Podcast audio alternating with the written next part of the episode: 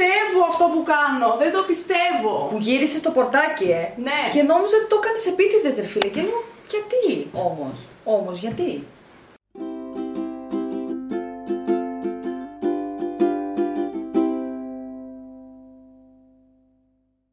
Καλησπέρα σας για δεύτερη φορά. Καλώς ήρθατε στην τέταρτη σεζόν του Spoiler The Podcast με έναν καλεσμένο. Κοίτα, κοίτα προς τα εκεί. Με το ζόρι. Κοίτα, κοίτα, κοίτα, κοίτα προς τα εκεί. Θα εμφανιστεί κάποια στιγμή εδώ Σίγουρα. μπροστά, θα βολτάρει. Σίγουρα. Δεν Καινούρια σπουδάζει. σεζόν. Καινούριο... Πώς Ε, λέγεται αυτό; Πες στούντιο, ξέρω εγώ. Ναι. ναι. Συμβαίνουν κάποιες αλλαγές στο Normal Studio, οπότε για σήμερα και ίσως και για πολλές εμφανίσεις ακόμα. Αυτό πήγα να πω βασικά, αλλά οκ. Ναι. Εντάξει. Θα βρισκόμαστε εδώ. Καλώς το να. Κι ας άργησε. Ορίστε. Κάτσε εκεί μπροστά. Δεν ενοχλείς. Κανέναν δεν ενοχλείς, αγόρι μου. Δηλαδή, Εντάξει. πραγματικά δεν υπάρχουν γάτες, ρε φίλε, αλήθεια. Δεν μπορώ να κάνω κάτι γι' αυτό. Θα το υποστείτε για σήμερα. Είναι μια γλυκιά φατσούλα που θα βρίσκεται Εντάξει. στην κάμερα. Καλά, δε, τι πειράζει το αγόρι μου. Τι πειράζει το αγόρι μου; Καλύτερα, καλύτερα να βλέπουν αυτόν παρά τις δικές μας τις φάτσες. Η αλήθεια είναι. Α, να μιλάς για τη δικιά σου τη φάτσα. Εγώ δεν έχω κανένα πρόβλημα. Καλά, εντάξει. Καλά, ξεκινάμε. Ε, Τι; παρακαλώ. Όχι τίποτα. Όχι, βασικά ήθελα να πω κάτι. Α, πες. Πάρα πολύ χαίρομαι που θα είναι αυτό το πρώτο επεισόδιο της ε, σεζόν. Γιατί θα μου πεις όμως; Γιατί είναι ο Θέμος εδώ. Άσχετο, πέρα από αυτό, εντάξει. Πάντοτε ο Θέμος λειτουργεί σαν ε, μπόνους, ρε παιδί μου. Δεν το συζητώ καν. Γιατί, θα σου πω, το κανονικό πρώτο επεισόδιο... Αυτό θα έλεγα κι εγώ. Πόσο κλόουν είμαστε. Ποιο- εντάξει, είμαστε πληθυντικός ευγενίας. Είναι γιατί εδώ το κορίτσι τη μυρίστηκε τη δουλειά. Ήξερα ότι Όχι. μάλλον δεν. Δεν είναι. Τι; Εσύ τη μυρί- Ποιο Εγώ κορίτσι τη μυρίστηκα έδειξες; τη δουλειά. Α, συγγνώμη, Έδειξε νόμιζα εμένα. έδειξες εμένα. Αχ, Με όχι. συγχωρείς. Ε, λυπάμαι, έδειξε εμένα. Ναι, συγγνώμη, δεν είδα. Έπιανα τον καφέ μου. Ναι, που λέτε, γυρίσαμε πρώτο επεισόδιο για την τέταρτη σεζόν που θα το ακούσετε τον Ιανουάριο. Που θα λέμε Καλησπέρα, καλώς ήρθατε. Τα νέα μας από το καλοκαίρι, Ναι. τέτοιες πίπες. Και τελικά Στόμα. Όχι, μου εντάξει. λέει η Βασιλεία μια μέρα, Καλά, τα έμεις, Πες και να κυρωθούνε. και μαντέψτε τι έγινε. Εντάξει, αφού ακόμα γίνεται χαμός κάτω. Κάτω. Ε, κάτω. Κάτω δεν ξέρω που είναι Κάτω, το κάτω. ούτε αλλά και εγώ οκ. ξέρω. Κάτω είχα στο μυαλό μου άλλο πράγμα εγώ. Τέλος πάντων στην Αμερική γίνεται χαμός με τα strikes κτλ. Παρ' όλα Οπότε, αυτά, δικαίως. όταν ακούσετε εκείνο το επεισόδιο, θα βάλω εγώ ένα disclaimer τότε, ότι λέμε μαλακίες και τέτοια. Εντάξει. Και το κανονικό πρώτο επεισόδιο της τέταρτης σεζόν είναι αυτό που ακούτε ακριβώς τώρα. Και βλέπετε κιόλας, γιατί Λοιπόν. είναι και οπτικό και ακουστικό. Γιατί Υπερθέαμα. χαίρομαι εν τέλει που είναι αυτό το πρώτο επεισόδιο. Διότι, αν θυμάσαι καλά τα εμεί, Ναι. τα γυρίσαμε. Πριν την άδειά μας. Ναι. Ναι. Ήμασταν έξαλλες για κάποιο λόγο. Ήμασταν και οι δύο στα κάγκελα. Εντάξει, είναι και οι υποψηφιότητες που είναι. Εντάξει, θα τα πούμε αυτά και στο επεισόδιο του Ιανουαρίου που είπε εδώ- και εδώ η Άλεξ. Είναι που είναι βράστα οι υποψηφιότητες. Είμαστε κι εμείς έξαλλες γιατί δεν έχουμε βγει σε άδεια ακόμα. Υπάρχει μία, μία ένταση, ενώ κιόλας σαν σωστή κλόν που είμαστε, λέμε κιόλας από την αρχή. Ε, σε τέταρτη σεζόν θα είμαστε πιο ψύχρεμες. Μα αυτό το θυμάμαι πολύ και χαρακτηριστικά. Το να θυμάμαι λέμε. και εγώ. Και θυμάμαι εγώ προσωπικά είχα πάρα πολλά νεύρα. Όχι μαζί σου ή μετά εμείς. Γενικά μάλλον με τον κόσμο. Δεν εξηγείται αλλιώς. Χωρίς λόγο και αιτία. Γύρισα μετά από την άδεια και ήμουν λες και με δώσανε Ζάναξ. Έτσι. Και τελικά θα είμαστε όντως ήρεμες Και ή τελικά και όχι. Θα φανεί.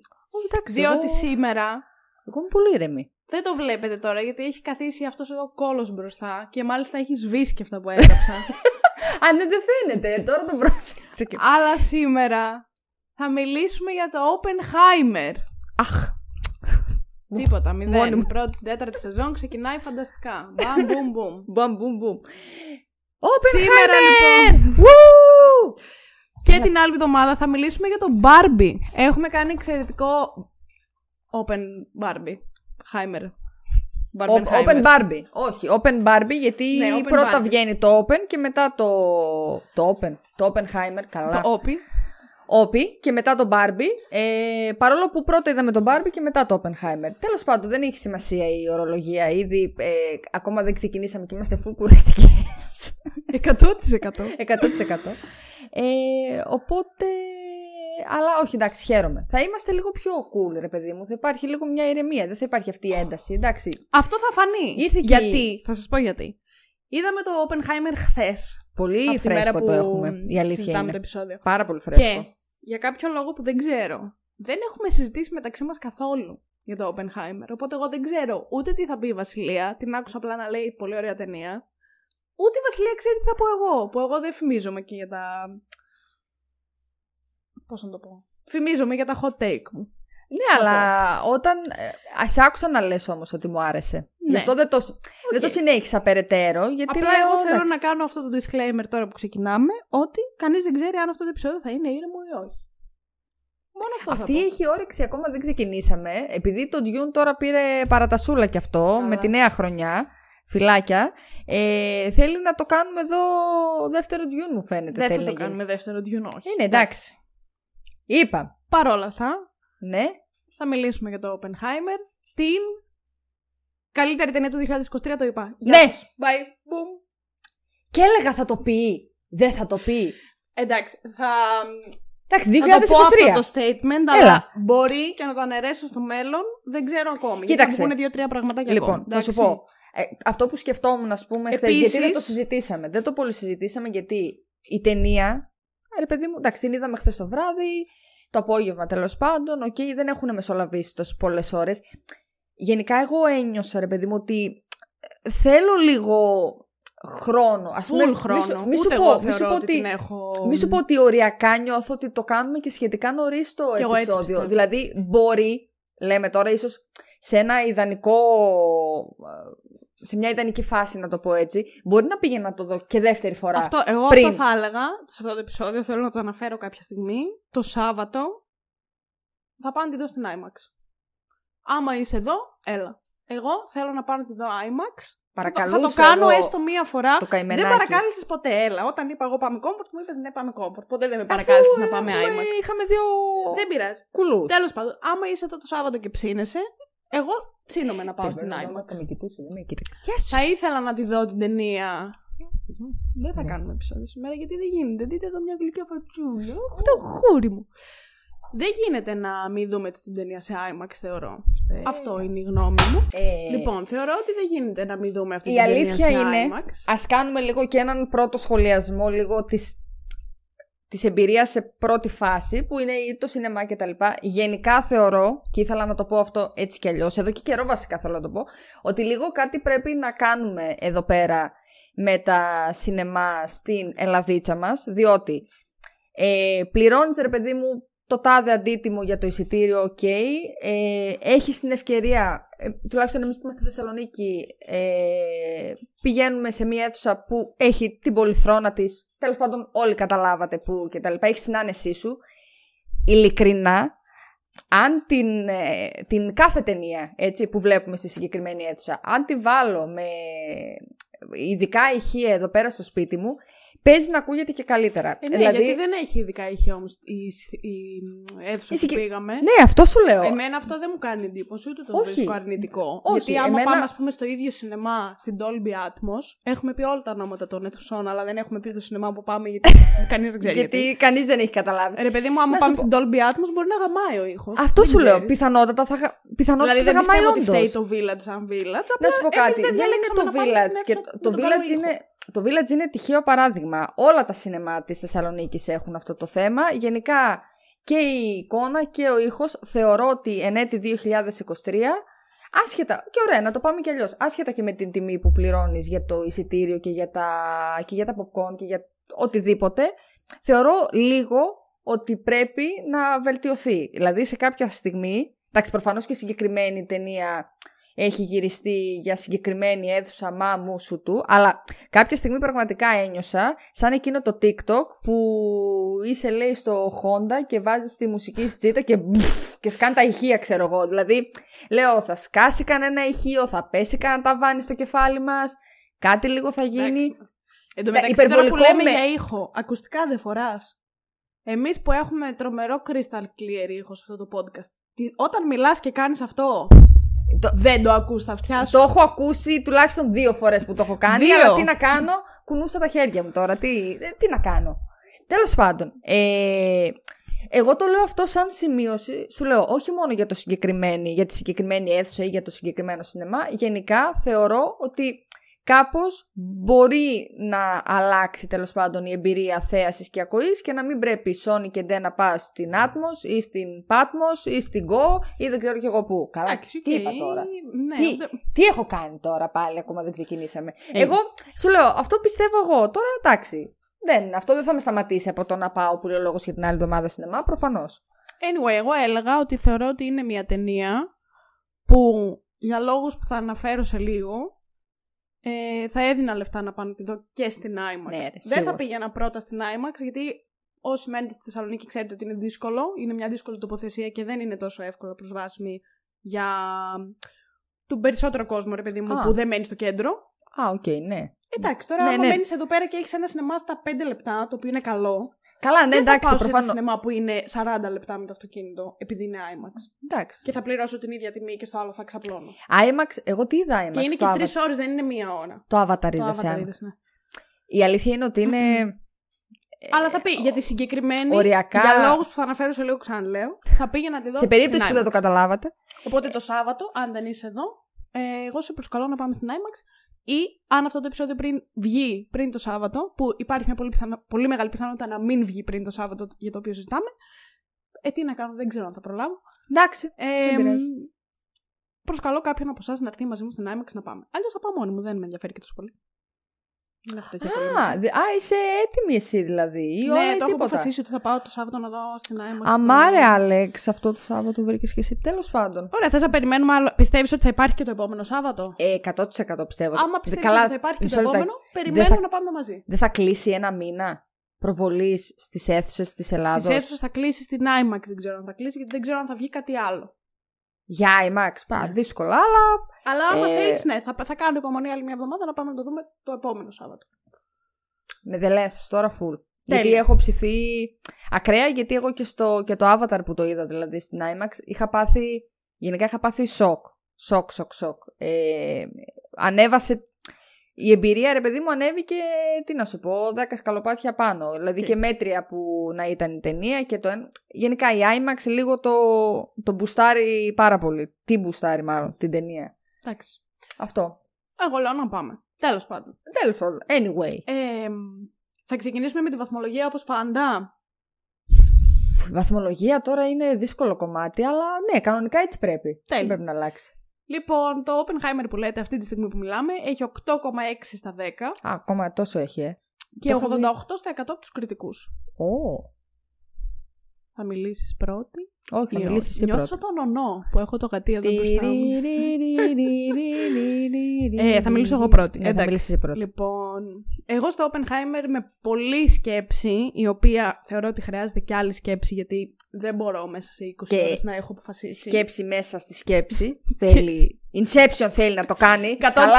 εκεί θα καταλήξω. Μα πού το ήξερες; Λοιπόν, Ω ε, πολύ μεγάλη φαν του Νόλαν και έχοντας δει όλες του τις ταινίες, αρχικά θέλω να πω ότι ενώ θεωρώ ότι είναι μάλλον η καλύτερη ταινία μέχρι στιγμής του 23, στη λίστα που έχω στο IMDb, στο Letterboxd, συγγνώμη, με τις Μμμ. με τις ταινίες του 23, δεν την έχω βάλει πρώτη.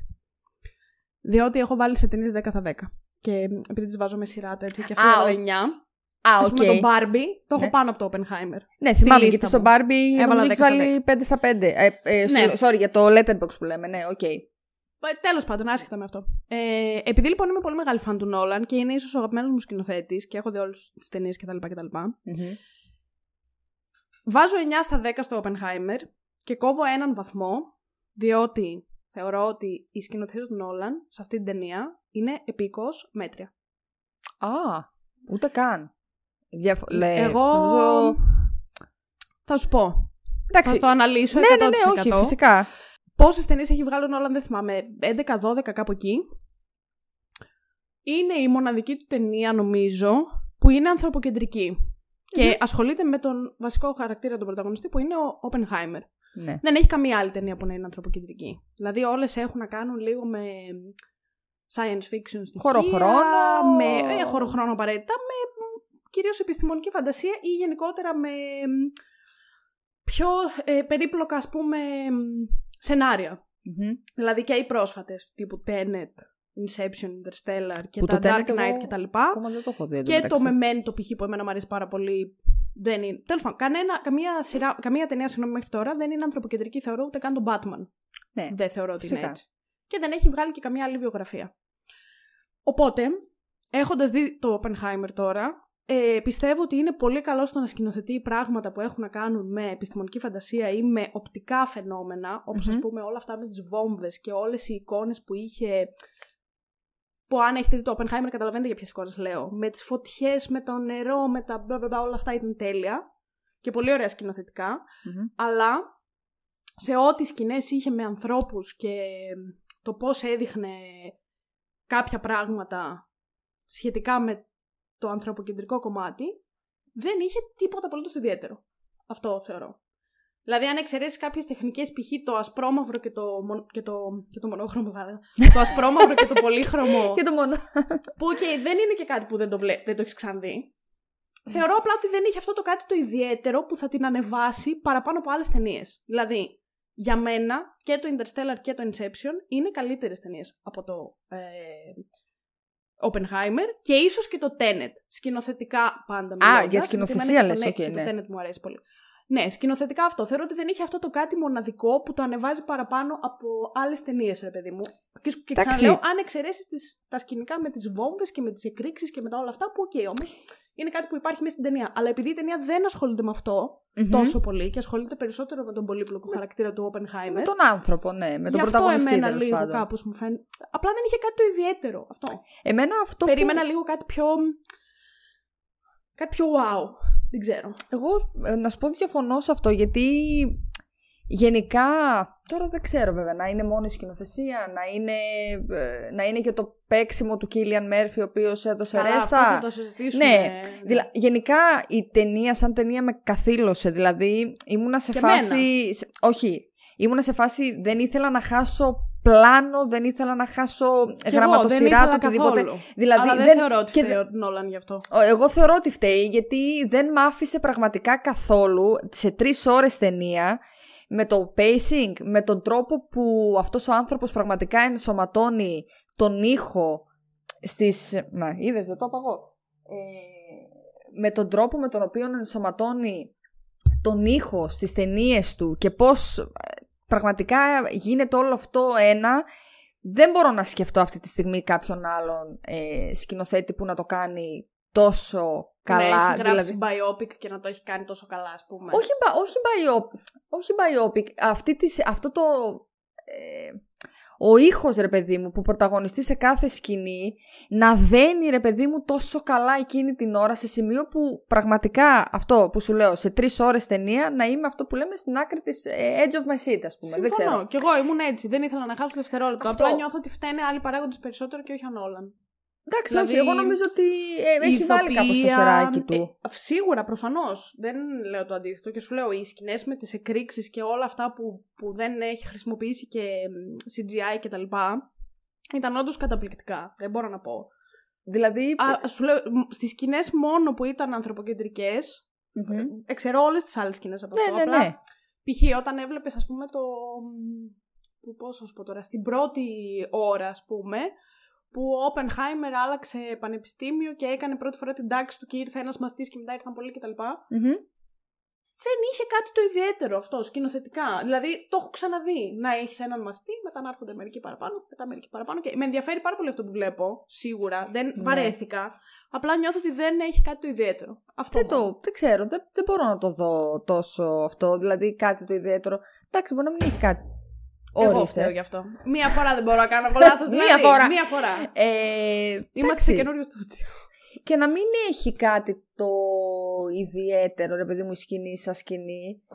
Νομίζω ο τρόπος γενικά που κεντράρει full στο πρόσωπο όμως και του... Εντάξει, έχει διαλέξει, αρχικά έχει διαλέξει εξαιρετικό πρωταγωνιστή. Δηλαδή, και τον έχει όμως, δηλαδή εντάξει, τον έχει σκηνοθετήσει με τέτοιο τρόπο τον Κίλιαν Μέρφυ που πραγματικά βλέπεις την κάθε του έκφραση, θα μου πεις αυτό είναι στα σύν για της Συνδυασμός άλλων πραγμάτων. Εντάξει, είναι και η ικανότητα που έχει ο ίδιος ο ηθοποιός, αλλά δεν ξέρω, εμένα ας πούμε και εκείνο, και εκείνο το πλάνο που μιλάει στο Λος Άλαμος αφού έχουν ρίξει την ε, βόμβα στην ε, Χειροσύμα και στο Ναγκασάκι και εκείνη την ώρα κάνει παραβολή βλέποντας τις φάτσες τους να φεύγουν Ναι, τα ναι, δέρματά ναι. τους. και- Δηλαδή εκείνο, Εκεί, εκ- ναι, εκείνη, συμφωνώ, εκείνη εκείνο η ήταν σκηνή καλό. ας πούμε Ήταν που, πολύ η καλό. οποία έχει για κάποιο λόγο από χθες έχει καρφωθεί μέσα στο κεφάλι μου είναι αυτό που λέμε «Μουα».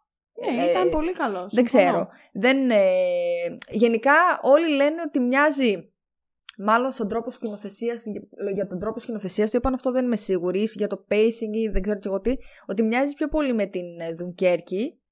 Για μένα Η εννοείται. Δουνκέρκη, ας πούμε, εμένα δεν μου αρέσει καθόλου. Ας πούμε, για μένα όμως, η αγαπημένη μου ταινία... Αγόρευση.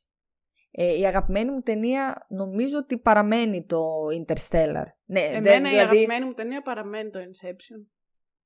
Ε, κοντά είναι, αλλά δεν ξέρω, το Και Interstellar τώρα μετά το το έχω, πιο προ- Interstellar. το έχω πιο πρόσφατο. Και μετά το Oppenheimer, το έβαλα τρίτο. Το βάλες Στην- τρίτο. Ε, τώρα το Inception, εντάξει, έχω να το δω χρόνια. Το Interstellar άργησα πάρα πολύ να το δω. Δηλαδή σε φάση το είδα ε, μέσα στο 23 το είδα ή τέλη 22. Ναι, κάνει και άλλον ήχο, ρε. Γκρακ, γκρακ, γκρουκ. Γκρακ, γκρακ, Είτε. γκρουκ. Ε, εντάξει, τώρα θα κάτσει εκεί όμως το γιαβρί. Ε, και δεν ξέρω, με συγκλόνισε full, οπότε συνεχίζω να την έχω σαν ε, νούμερο ένα. Τώρα δύο, τρία, δεν ξέρω. Αλλά γενικά εγώ δεν ξέρω αν θα κόβα. Α, ε, Θα του βάλεις Α- δηλαδή 10 στα 10. ε, δεν ξέρω αν θα μπορούσα να, να, να του βάζω, ας πούμε. Δηλαδή θα μου πεις να του βάλω 9 στα 10, θα μου πεις από τι κόβεις, θα σου πω δεν ξέρω. Δεν μπορώ να Έστω 9,5 σκεφτώ. θα του βάλω, δεν ξέρω. Με- εμένα- Εντάξει, Σου ναι, λέω, και επειδή 9,5. Μ' αρέσει πολύ ο Νόλαν. Και 9,5, αλλά δεν κάτι, μπορώ- Κάτι με χάλασε σε κάποιες σκηνές. Δηλαδή, έχοντας δει το Interstellar που είναι αριστούργημα και το Inception που για μένα είναι αριστούργημα. Ε, Παρ' όλα αυτά, το Inception θεωρώ ότι είναι πιο υποκειμενικό. Ότι εμένα μου αρέσει, ενώ το Interstellar αντικειμενικά θεωρώ ότι είναι αριστούργημα. Α, οκ. Δεν μπορείς να το δεις και να πεις ότι δεν είναι ωραίο. Καλά, σίγουρα. σκηνοθετικά. Σίγουρα, οκ. Έχοντας δει, ρε παιδί μου, αυτά τα πράγματα, νιώθω ότι είναι κάπως. Downgrade το Oppenheimer. Ελάχιστα, έτσι. δε- δε- σε καμία Εγώ περίπτωση δεν δεν θέλω να πω ότι είναι ξέρω. χάλια. Εγώ Απλά θα- νιώθω ότι είναι ελάχιστα κάτω από τις δυνατότητες του Για κάποιο- Nolan και ότι θα μπορούσε να το κάνει πολύ καλύτερα. για κάποιο λόγο, για κάποιο λόγο θεωρώ ότι ίσως, δεν ξέρω, ίσως να είναι η πρώτη φορά που παίζει ρόλο το γεγονός, ας πούμε, ότι δεν το είδαμε π.χ. στην IMAX. Δεν ξέρω αν... Δηλαδή, εμένα, σου λέω, το μοναδικό που με χάλασε ε, σε όλη την ταινία, που δεν έχει καμία σχέση με τον Όλαν. Με, καμία Ναι. σχέση με τους ηθοποιούς, καμία σχέση με το, με το μοντάζ, με το οτιδήποτε. Εμένα ο ήχος με χάλασε. Δηλαδή, ε, θα, άμα ήταν λίγο καλύτερος και ο ήχος, θα είχα μπει ακόμα πιο πολύ μέσα κάπως στην ταινία. Τέλος πάντων, όπως ακούγεται αυτό. Δεν ξέρω αν καταλαβαίνετε, ας πούμε, τι εννοώ. Εγώ καταλαβαίνω. Ε, Ξέρεις αλλά... τι θέλω να σε ρωτήσω, τελείως. Όχι, πες. Όταν έγινε το μπαμ της έκρηξης, Ναι. ε, τρόμαξες. Μα, μα λέγα την ώρα που έγινε το μπαμ, επειδή εγώ δεν... Παίζει να είναι η μοναδική φορά στη ζωή μου που δεν κουνήθηκα. Ούτε, ούτε τα μάτια μου δεν ανοίγωκλεισα. Γιατί είχα και τους άλλους του μαλακισμένου από δίπλα. Τέλος θα σας πω σε λίγο. Αλλά θα σας πει σε λίγο τι κακό τη βρήκε. επειδή ήξερα ότι έρχεται το τέτοιο ρε, και, και είχα κάτσει όντως όρθια στη, στην ξαπλωτή την καρέκλα, ε, δεν τρόμαξα. Και το πρώτο πράγμα που πέρασε από το μυαλό είναι ε, πρέπει να γυρίσω να δω αν τρόμαξε η Βασιλιά, αλλά δεν μπορώ γιατί βλέπω αυτό που βλέπω τώρα, οπότε δεν μπορώ να δω. Αλλά Ε, η αλήθεια είναι ότι ακριβώς επειδή αυτή η σιωπή, ρε παιδί μου, εκείνη την ώρα, πραγματικά με παρέσει ρε φουλ. Για κάποιο λόγο, ενώ το περίμενα να έρχεται, λέω δεν μπορεί να μην δεν ακουστεί μπαμ. Λέω, Τι, τι σκατά, τι, τι έγινε. Εκτός αν δεν το, δεν το δείξει, ας πούμε. Μπορώ να σου πω, επειδή είχα ξαπλώσει κιόλας, ένα πολύ μικρό, το έκανα. Εντάξει. Ήταν στιγμιαίο όμως. Ήταν μπαμ μπαμ. Τελειώσαμε. Δεν έχει. μάλιστα. Αυτό. Όχι δηλαδή σαν τις φορές που σε τρομάζω στον Όχι, καναπέ καμία σχέση. και Τίποτα. πετάγεσαι μέχρι πάνω. Τίποτα, τίποτα, τίποτα σου λέω. Πολύ light. Τίποτα. Εντάξει. Ε, π- δεν γινότανε. Είναι στο DNA μου. Δεν μπορώ. Έχω γίνει πλέον ε, οριακά νευρωτική. Με το παραμικρό πετάγομαι σαν το. Δεν ξέρω Το και εγώ τι. ξέρουμε. Έλα ρε. Ε, αυτές Λοιπόν. οι αειδίε τώρα. Θα τις κάνουμε και εδώ. Εν τω μεταξύ δεν έκανα τίποτα. Θέλω να φανεί ότι δεν έκανα πολύ δεν φαίνεται. Δεν φαίνεται. Το χέρι σου από κάτω δεν φαίνεται. Εντάξει, κυριολεκτικά απλά σε έπιασα λίγο. Κοιτούσα το θέμα μου γι' αυτό. Καλά, καλά. Τέλος πάντων, και 9 και 9,5 να του βάλω. Άντε πες ότι καταλήγουμε σε ένα 9. Μία φορά να, Να- του βάλεις ένα 10 σε κάτι. Το άχτη το έχω. Δηλαδή, τέσσερις σεζόν φτάσαμε, ένα δέκα δεν Καλέ, έχει βάλει. τι λες, τον Barbie 10 στα 10 δεν έβαλα. Για αυτό που είδα. Έχω την εντύπωση ότι του βάλει 9 ή 8. 9 του βάλει. Γιατί του βάλε 8 η Δωροθέα, 9 εγώ και. Ε, 9 εσύ και 10 εγώ. Αυτά θα τα ακούσετε Α, την ναι. επόμενη εβδομάδα. Ε, αυτό νομίζω ότι θυμάμαι, αλλά τώρα δεν θυμάμαι κιόλας. Κοίταξε, ε, μπορώ να το βάλω στο Oppenheimer. Αλήθεια μπορώ να το βάλω στο Oppenheimer, γιατί ε, δεν ήταν ούτε full πατριωτική. Δεν ήξερα ακριβώς τι να περιμένω. Εντάξει. Full πατριωτική δεν ήταν. Ήταν, είχε. full πατρι- πατριωτική. Έλα ρε φίλε, εντάξει. Χα- Θα μπορούσε να ήταν... Θεωρώ ότι θα μπορούσε να ήταν πολύ χειρότερη. Full πατριωτική. Όχι, εγώ εντάξει. θεωρώ ότι ήταν full πατριωτική και ο μόνος λόγος που δεν ήταν ακόμα παραπάνω είναι γιατί έπρεπε να αναφέρει δύο-τρεις φορές ότι οι φυσικοί οι περισσότεροι είναι Εβραίοι. Ήταν full Αμερικανιά. Full. Εντάξει, full Αμερικανιά όχι. Θα μπορούσε, άμα ήταν στα χέρια άλλου σκηνοθέτη, πιθανότητα θα είχαμε δει Εγώ και νομίζω χειρότερα. ότι ήταν ακραία Αμερικανιά. Ε, καλά, ακραία Αμερικανιά, Εντάξει. σίγουρα όχι. Α, δεν υπάρχει περίπτωση. Εντάξει. Ακραίες Αμερικανιές και αν δεν έχουμε δει, φίλε, όχι. Εγώ διαφωνώ με αυτό. Ε, οπότε δεν έφαγα ξενέρα εκεί, γιατί δεν, δεν ήξερα καθόλου τι να περιμένω. Μπήκα, διάβασα βέβαια κάποιες πληροφορίες πριν δω την ταινία, γιατί λέω, οκ, τόσα ονόματα, τόσες προσωπικότητες κτλ. Ενημερώσου λίγο, ρε παιδί μου, μην πας έτσι σαν το σκυλί στ' αμπέλι. Που δεν χρειαζόταν όμως, γιατί. Που εν τέλει, Ας πούμε, αν εκεί έκανε θέλω ένα να... πράγμα καλά, είναι ότι. Και στον απλό δεν, κόσμο, Δεν δηλαδή... έμενες ποτέ στην απέξω, ας πούμε, την ταινία. Και δηλαδή, όχι μόνο τρεις αυτό. Ώρες πάντα ήξερες ποιον βλέπεις, ανέφερε ένα όνομα στον έδειχνε. Έπρεπε να θυμάσαι μόνο 5-6, ας πούμε, στον πολύ κυ- κλειστό κύκλο Και- του Oppenheimer. Επειδή ακριβώς πραγματεύεται ένα θέμα το οποίο έχει ορολογία, έχει χίλια δύο πράγματα και στην τελική, εντάξει, φυσική ρε παιδί μου για κάποιους είναι σαν επιστήμη, για κάποιους είναι full συναρπαστική και για κάποιους είναι ίσως το πιο βαρετό πράγμα που έχουν ακούσει στη ζωή τους. Θεωρώ ότι πραγματικά αυτή η ταινία είναι για όλους. Δηλαδή και αυτός που γουστάρει full τη φυσική ας πούμε θα πάει, θα δει θα πει wow και αυτός που δεν έχει ιδέα και απλά πάει επειδή έχει ακούσει όλο αυτό το hype που ξεκίνησε από την Αμερική κτλ. κτλ πάλι μια χαρά ρε παιδί μου σα- θα συντονιστεί με το τι βλέπει ακριβώς για, αυτό, για το Διαφωνώ λόγο που με είπες. αυτό 100%. Τι εννοείς; Όχι, δεν είναι, δεν είναι για όλους αυτή η ταινία. Με τίποτα. Τι εννοείς δεν είναι για όλους Άσχετα αυτή με το η αν σ' αρέσει ή όχι. Μάλακα πρέπει να είσαι πολύ συγκεντρωμένος για να δεις αυτή την ταινία. Αλλιώς τίποτα είναι. Μη- Άμα δεν κάτσεις τρεις ώρες Ε, ακριβώς Ε, να είσαι καλά, full για μένα συγκεντρωμένο. αυτό. Ε, συγγνώμη, Μα άμα αυτό πάω δεν να είναι δω. δεδομένο για τους περισσότερους Ε, ανθρώπους. καλά, δεν είναι δεδομένο. Μα υπάρχει Άμα πάω άπειρος να δω- κόσμος που βλέπει ταινίες απλά και μόνο για να περάσει το χρόνο του. Κακό Δηλαδή είναι, του μη- κεφαλιού είναι η, η, η top ταινία την οποία δεν βλέπεις για να περάσει το χρόνο σου. Ε, μάλλον δεν κατάλαβες τι ήθελα να πω. Εγώ αυτό που Είπα λέω. άσχετα με τη φυσική. Όχι. Αυτό που λέω είναι ότι ο τρόπος με τον οποίο όμως είναι γραμμένη δεν είναι δύσκολη στο να την καταλάβει Όχι, κάποιος. διαφο- Είναι πάρα πολύ δύσκολο στο να την καταλάβεις, ρε φίλε. Άσχετα Όχι, με το αν φίλε. έχει, αν έχει ορολογία φυσικής.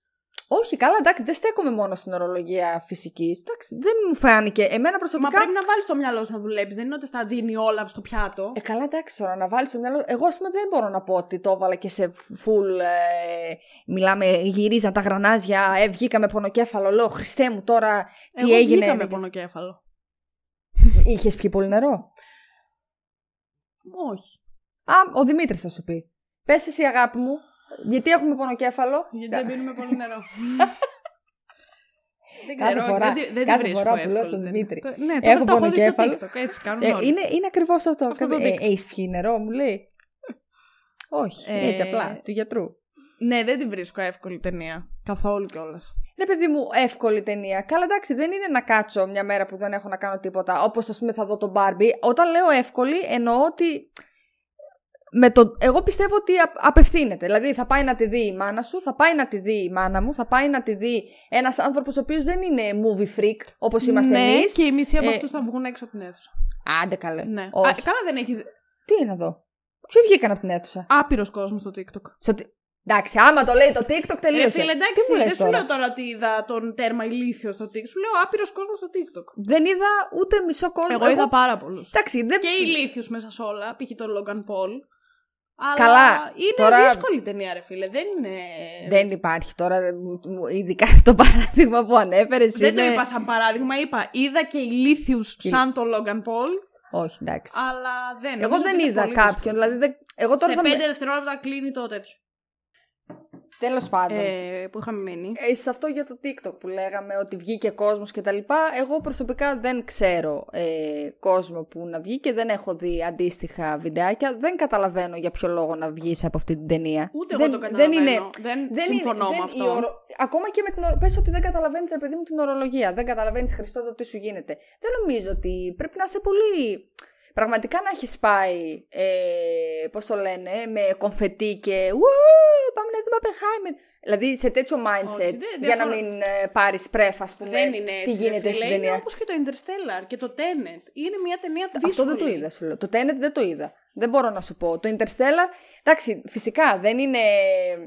Θέλει ρε παιδί μου να τη δεις. Αλλά είναι δυνατόν έτσι ακριβώς όπως γυρίστηκε αυτή η ταινία με τους διαλόγους, με τους ηθοποιούς, με το μοντάζ, με την φωτογραφία, με τον ήχο κτλ. Να μην είσαι καθυλωμένος στην οθόνη να τη Φυσικά βλέπεις. και είναι δυνατόν. Ε, εντάξει, γιατί εγώ αυτό δεν δεν είναι το όλοι καταλαβαίνω. διατεθειμένοι να δουν τρίωρη ταινία, γιατί δεν βγαίνουν συχνά τρίωρε ταινίες. Γιατί δεν είναι διατεθειμένοι να δουν μια ταινία η οποία πραγματεύεται κάτι το οποίο είναι δύσκολο να το. Ρε παιδί μου, μπορεί να μην έχεις την ψυχική τέτοια να κάτσεις να δεις τώρα για τη βόμβα στο Ναγκασάκι και, στο, και στη Χειροσύμα. Εντάξει, η συγκεκριμένη Δεν είναι ταινία ότι πέρασε. έγινε, δεν είναι ούτε ελαφριά ταινία, ούτε να τη δεις και να πρέπει να είσαι καθελωμένο τρεις ώρες. Και αυτό δεν είναι εύκολο για τον περισσότερο κόσμο. Δεν ξέρω. Σε μένα μου, βγήκε, μου φάνηκε πάρα πολύ. Μου βγήκε πολύ αβίαστα σε συγκεκριμένη ταινία. Έχει τύχει να δω ταινίες που δεν μου έχει βγει καθόλου αβίαστα. Έχω δυσκολευτεί π.χ. πάρα πολύ να συγκεντρωθώ, να πω ότι τώρα πρέπει να παρακολουθήσω κτλ. Εδώ μου βγήκε full αβίαστα, οπότε γι' αυτό έχω σχηματίσει αυτή την άποψη. Κατά τα άλλα δεν συμφωνώ. Δηλαδή, άμα είναι να πετάξεις χαρτέτο, εξ αρχής μην πας να δεις το Oppenheimer. Ξέρω, Μα εγώ δεν είναι πήγαινα να μόνο δεις... το να πετάξεις χαρτέτο, είναι χίλια δύο πράγματα. Δεν σου λέω να πας να δεις Barbie και να σου βάζουν Oppenheimer. Προφανώς σε αυτή την περίπτωση δεν είσαι τέτοιο. Θεωρώ, Δεν είσαι θεωρώ ότι διατεθειμένος να το ο δεις. τρόπος, ε, και ο, ο τρόπος που χειρίστηκε λίγο και αυτό το όντως δύσκολο θέμα, γιατί φυσικά είναι πάρα πολύ δύσκολο ε, για πάρα πολλούς ανθρώπους το να διαβάζουν ακριβώς τι συνέβη ε, στη Χειροσύμα και στο Αναγκασάκι. Εννοείται, δεν είναι... Που δεν ασχοληθήκαμε καν με Που, αυτό. αυτό, επειδή ακριβώς Ναι, όμως επειδή δεν ούτε είναι που το καθόλου ήξερα. πατριωτική ταινία. Εντάξει, ρε, σταμάτα. Δεν Έλα, είπα ότι μωρέ δεν τώρα, είναι. εντάξει. Τώρα, Αλεξάνδρα, μην βάζεις ε, λόγια στο στόμα μου που δεν είπα. Δεν σου είπα ότι δεν είναι πατριωτική, σου είπα ότι δεν είναι full πατριωτική. Θα μπορούσε να ήταν πολύ χειρότερη. Κατά τα άλλα, κάνει αναφορές, ηρωνεύεται. Όπως γύρισε σε εκείνη τη σκηνή που λέει ο στρατηγός: Ε, δεν θα ρίξουμε βόμβα στο Κιώτο γιατί έχω πάει διακοπές με τη γυναίκα μου. Είναι full ηρωνικός. Μία full πατριωτική ταινία δεν θα την είχε αυτή τη σκηνή, θα την έκοβε, ας πούμε. Εντάξει, δεν μπορώ να σου, δεν σου λέω Ε, το ότι. βλέπω εντελώς διαφορετικά. Καθόλου ηρωνικό δεν ήταν αυτό το σχόλιο. Ήταν, Ήταν εγώ το βρήκα. full αμερικάνικο σχόλιο. Το βρήκα. Εντάξει, Ότι είμαι εγώ αυτός πιστε- που είμαι, κάνω ό,τι γουστάρω και Ε, στα ναι, αρχίδια πιστεύω μου ότι για την μα... Ιαπωνία. ήθελε να ηρωνευτεί. Όμως ο Νόλαν ήθελε με αυτόν τον τρόπο να ηρωνευτεί. Σίγουρα δεν ήθελε να εξαγριώσει κι άλλο. Δεν το... σου λέω να εξαγριώσει. Ε. Εγώ θεωρώ ότι το έκανε για να πάει με το μέρος της Αμερικής. Προφανώς, γιατί και αυτός είναι Αμερικάνος. Α, όχι, εγώ δεν το είδα καθόλου έτσι. Εγώ το, εκείνη την ώρα μου φάνηκε πάρα πολύ ηρωνικό το ότι ε, επέλεξαν, ρε παιδί μου, ότι δεν θα βομβαρδίσουν το Κιώτο και ότι θα βομβαρδίσουν γιατί έχει πάει ο άλλος ο... Μην το χαρακτηρίσω με τη γυναίκα του Μίνα του Μέλη, τόση κάτα είχαν πάει. δεν ξέρω, εμένα μου φάνηκε full ε, τέτοιο. Πώς το λένε; Καθόλου. full, ε, αχ, πώς το λένε, ηρωνικό. Ε, Πάρα πολύ όμως, δεν ξέρω. Τέλος πάντων, ας συμφωνήσουμε ότι διαφωνούμε. Ότι εγώ Πολύ τη ωραία. βρίσκω δύσκολη ταινία και εσύ εύκολη. Ε, Άιντε πάλι, εύκολη. Στο... Ρε παιδί μου, ότι θα κα... με... αν παρακολουθήσεις θα καταλάβεις αυτό. Αν πετάξεις χαρτέτο δεν θα καταλάβεις, προφανώς. Αλλά άμα κάτσεις και την Αυτό δεν σημαίνει παρακολουθήσεις... ότι είναι εύκολη ταινία όμως. Ό,τι ταινία και να κάτσεις να παρακολουθήσει θα την καταλάβεις. Εκτός άμα δεις ένα ντοκιμαντέρ για την Ε, πυρη- που για ξέ- την δεν κλιματική ξέρεις φυσική, ξέρω Τι εγώ. κόσμος υπάρχει εκεί, εκεί έξω. Ό,τι ξέρω. ταινία θεωρητικά δεις, άμα την προσέξεις θα την καταλάβεις. Απλά εγώ θεωρώ ότι είναι πολύ δύσκολο να την προσέξεις και είναι δύσκολο για τον περισσότερο κόσμο. Νομίζω ότι Ειδικά στη σημερινή το έκανε εποχή. πολύ. Δεν ξέρω. Νομίζω ότι με τον τρόπο που ε, λειτουργήσε το όλο pacing της ταινίας, νομίζω ότι το έκανε εύκολο να σε συνεπάρει με τρόπο που θες δεν θες ρε παιδί μου θα παρακολουθήσεις. Οπότε θα έχεις μια πολύ ε, γενική ιδέα του τι, του τι γίνεται τέλος πάντων στην ταινία. Αυτό. Α, εντάξει. Έχει Ε, το μπορούμε πράγμα. να πάμε στο κομμάτι Κίλιαν Μέρφυ. Που θεωρώ ότι πρέπει να πάρει Όσκαρ οπωσδήποτε και κανένας άλλος δεν θα τον. Ε, Ποιος άλλος; Καλά, ακόμα βέβαια δεν ξέρουμε. Έχουν βγει. κανένας. Αχ, έχω δει κάτι προβλε... ε, όχι, έχουν αρχίσει να βγάζουν προβλέψεις για υποψηφιότητες, όχι για νίκες ακόμα. Ναι, Ε, θεωρώ ότι είναι. Ναι, νομίζω ότι εντάξει, δεν χρειάζεται καν να Αρχικά- γίνει λόγος για το τι. Αρχικά. Ε, Είναι ή δεν είναι ο Κίλιαν Μέρφυ όχι. ίδιος με τον Παντελή Καναράκη; Ας ξεκινήσουμε από Ε, εκεί. λίγο, στα, λίγο εδώ λες κάπου, Έχει ε. κάποια πλάνα που τον τραβάει η κάμερα από εδώ. Έτσι, Που ρουφηγμένος. το μόνο που λείπει από δίπλα του είναι η Νατάσα Θοδωρίδου για να κάνουν μαζί αυτά τα TikTok που κάναν στην καραντίνα. Ε, πού είσαι, Νατάσα; Μα είναι ή δεν είναι; Ε, Ε, εντάξει. το λέω. Εντάξει. Όχι. Για κάποιο λόγο όταν τον είδα, ας πούμε, είχα να το δω. Δεν εγώ το ας πούμε, το Peaky... Κοίταξε, εγώ το Peaky Blinders. Το Peaky, Peaky το Peaky- Blinders. Peaky Blind- ναι. Το Peaky Blinders δεν το έχω δει. Δεν ε, Κακός. μπορώ να σου πω ότι. ε, Δεν... το- Έχω καιρό να το δω, ρε παιδί μου, τον Κίλιαν Μέρφυ να παίζει κάπου. Εντάξει, δεν τον είδα χθες και είπα Γεια σου Παντελή μου, τι κάνεις. Εντάξει, εμένα μου πέρασε απλά από το μυαλό σας. Γεια σου καναράκι μου. Εντάξει, όχι, δεν. ε, Τέλος πάντων, Τι άσχετα, να αυτό πούμε, ήταν μια εντάξει, παρένθεση ο άσχετη. Κίλιαν Μέρφυ έδωσε ρέστα. Νούμερο ένα σε όλη την ταινία. Ε, Ήταν νου- καταπληκτικός. Νούμερο 2, σίγουρα Robert Downey Jr. Ε, δηλαδή, εντάξει, Ισχύει. φου- full. Ε, στοικός, ε, δεν ξέρω, η όλη του παρουσία, το στυλ του... Μη βιάζεσαι όμως, γιατί μιλάμε με τον Κίλιαν Μέρφυ. Α, συγγνώμη, Περίμενε. πρέπει να Έχω κάνει αφιερώσουμε... σημειώσεις. Α, δεν το άνοιξες γι' αυτό. Το έχω ανοίξει περίπου 50 φορές μέχρι τώρα. Σε, σας παρακαλώ μέχρι αυτό Το το, ανοίγει το σημείο να κλείνει. μετρήσουμε. Χαζό είναι. Ναι, το ανοίγω και το κλείνω. Ε, ας το ανοιχτό, τι φοβάσαι, Δεν δεν, θέλω. διαβα... δεν βλέπω μέχρι εκεί. Δεν θέλω να δεις τι γράφω. Κίλιαν Μέρφυ, Κίλιαν λοιπόν. Μέρφυ, ναι. Ε, πες. Όχι, όχι, δεν ε, θέλω να σε αφήσω πραγματικά γιατί καίγεται το είναι σου, Θα πάλετε, σου το πω γιατί νιώθω. καίγεται το είναι μου. Γιατί ε, επειδή εγώ έχω δει Peaky Blinders και σωστά. θυμάμαι πολύ χαρακτηριστικά να λέω σε κάποιο επεισόδιο στο podcast, δεν θυμάμαι σε ποιο, ότι είδα το τρέλερ του Oppenheimer και δεν τρελάθηκα καθόλου γιατί ο Κίλιαν Μέρφυ μου θυμίζει τον Thomas Shelby. Α, ναι, σε μένα το έχεις πει. Σε σένα το είχα πει, δεν θυμάμαι τώρα σε ποιο επεισόδιο το είπα.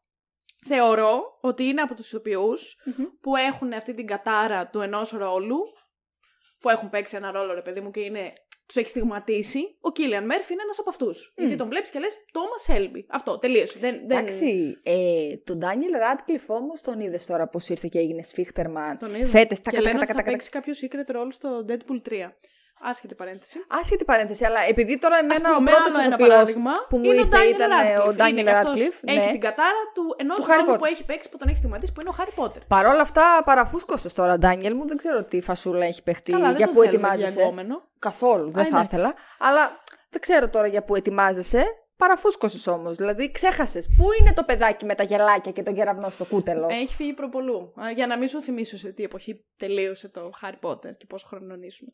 Λοιπόν, Εντάξει. εκεί που ήθελα να καταλήξω είναι ότι ο, ο Thomas Shelby θα έλεγα. Είδατε; Να, Ο ορίστε. Κίλιαν Μέρφυ πραγματικά θεωρώ ότι ξέφυγε από αυτόν τον ρόλο. Τον έχει αφήσει πίσω του. Δεν Bye. υπήρχε ούτε ένα. Ούτε το παραμικρό στίγμα του Thomas Shelby μες στην ταινία. Που μ- μοιάζουν θεωρώ σαν χαρακτήρες. Δηλαδή, άμα δεις, ας πούμε, Peaky Blinders.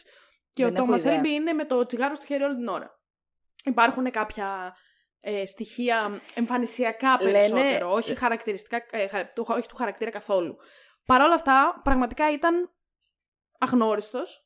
Ο Κίλιαν Μέρφυ, τέλος πάντων, έπαιξε ένα ρόλο καταπληκτικά, μου άρεσε πάρα πολύ και δεν υπήρχε το, παραγμα... το παραμικρό ψήγμα του Τόμα Έλμπι πάνω του και εγώ αυτό το εκτίμησα πάρα πολύ. Εντάξει, αυτό δείχνει το κιόλας το ότι. Το ηθοποιικό πόσο του εύρος. Πραγματικά το ηθοποιητικό. Το οποίο του. δεν το έχουμε δει και πουθενά γιατί δεν έχει παίξει κάπου έτσι πολύ γνωστά, ας πούμε. Δηλαδή, η πιο γνωστή του ταινία παίζει να είναι το 28 μέρες αργότερα που ήταν χρόνια πριν το Peaky Blinders.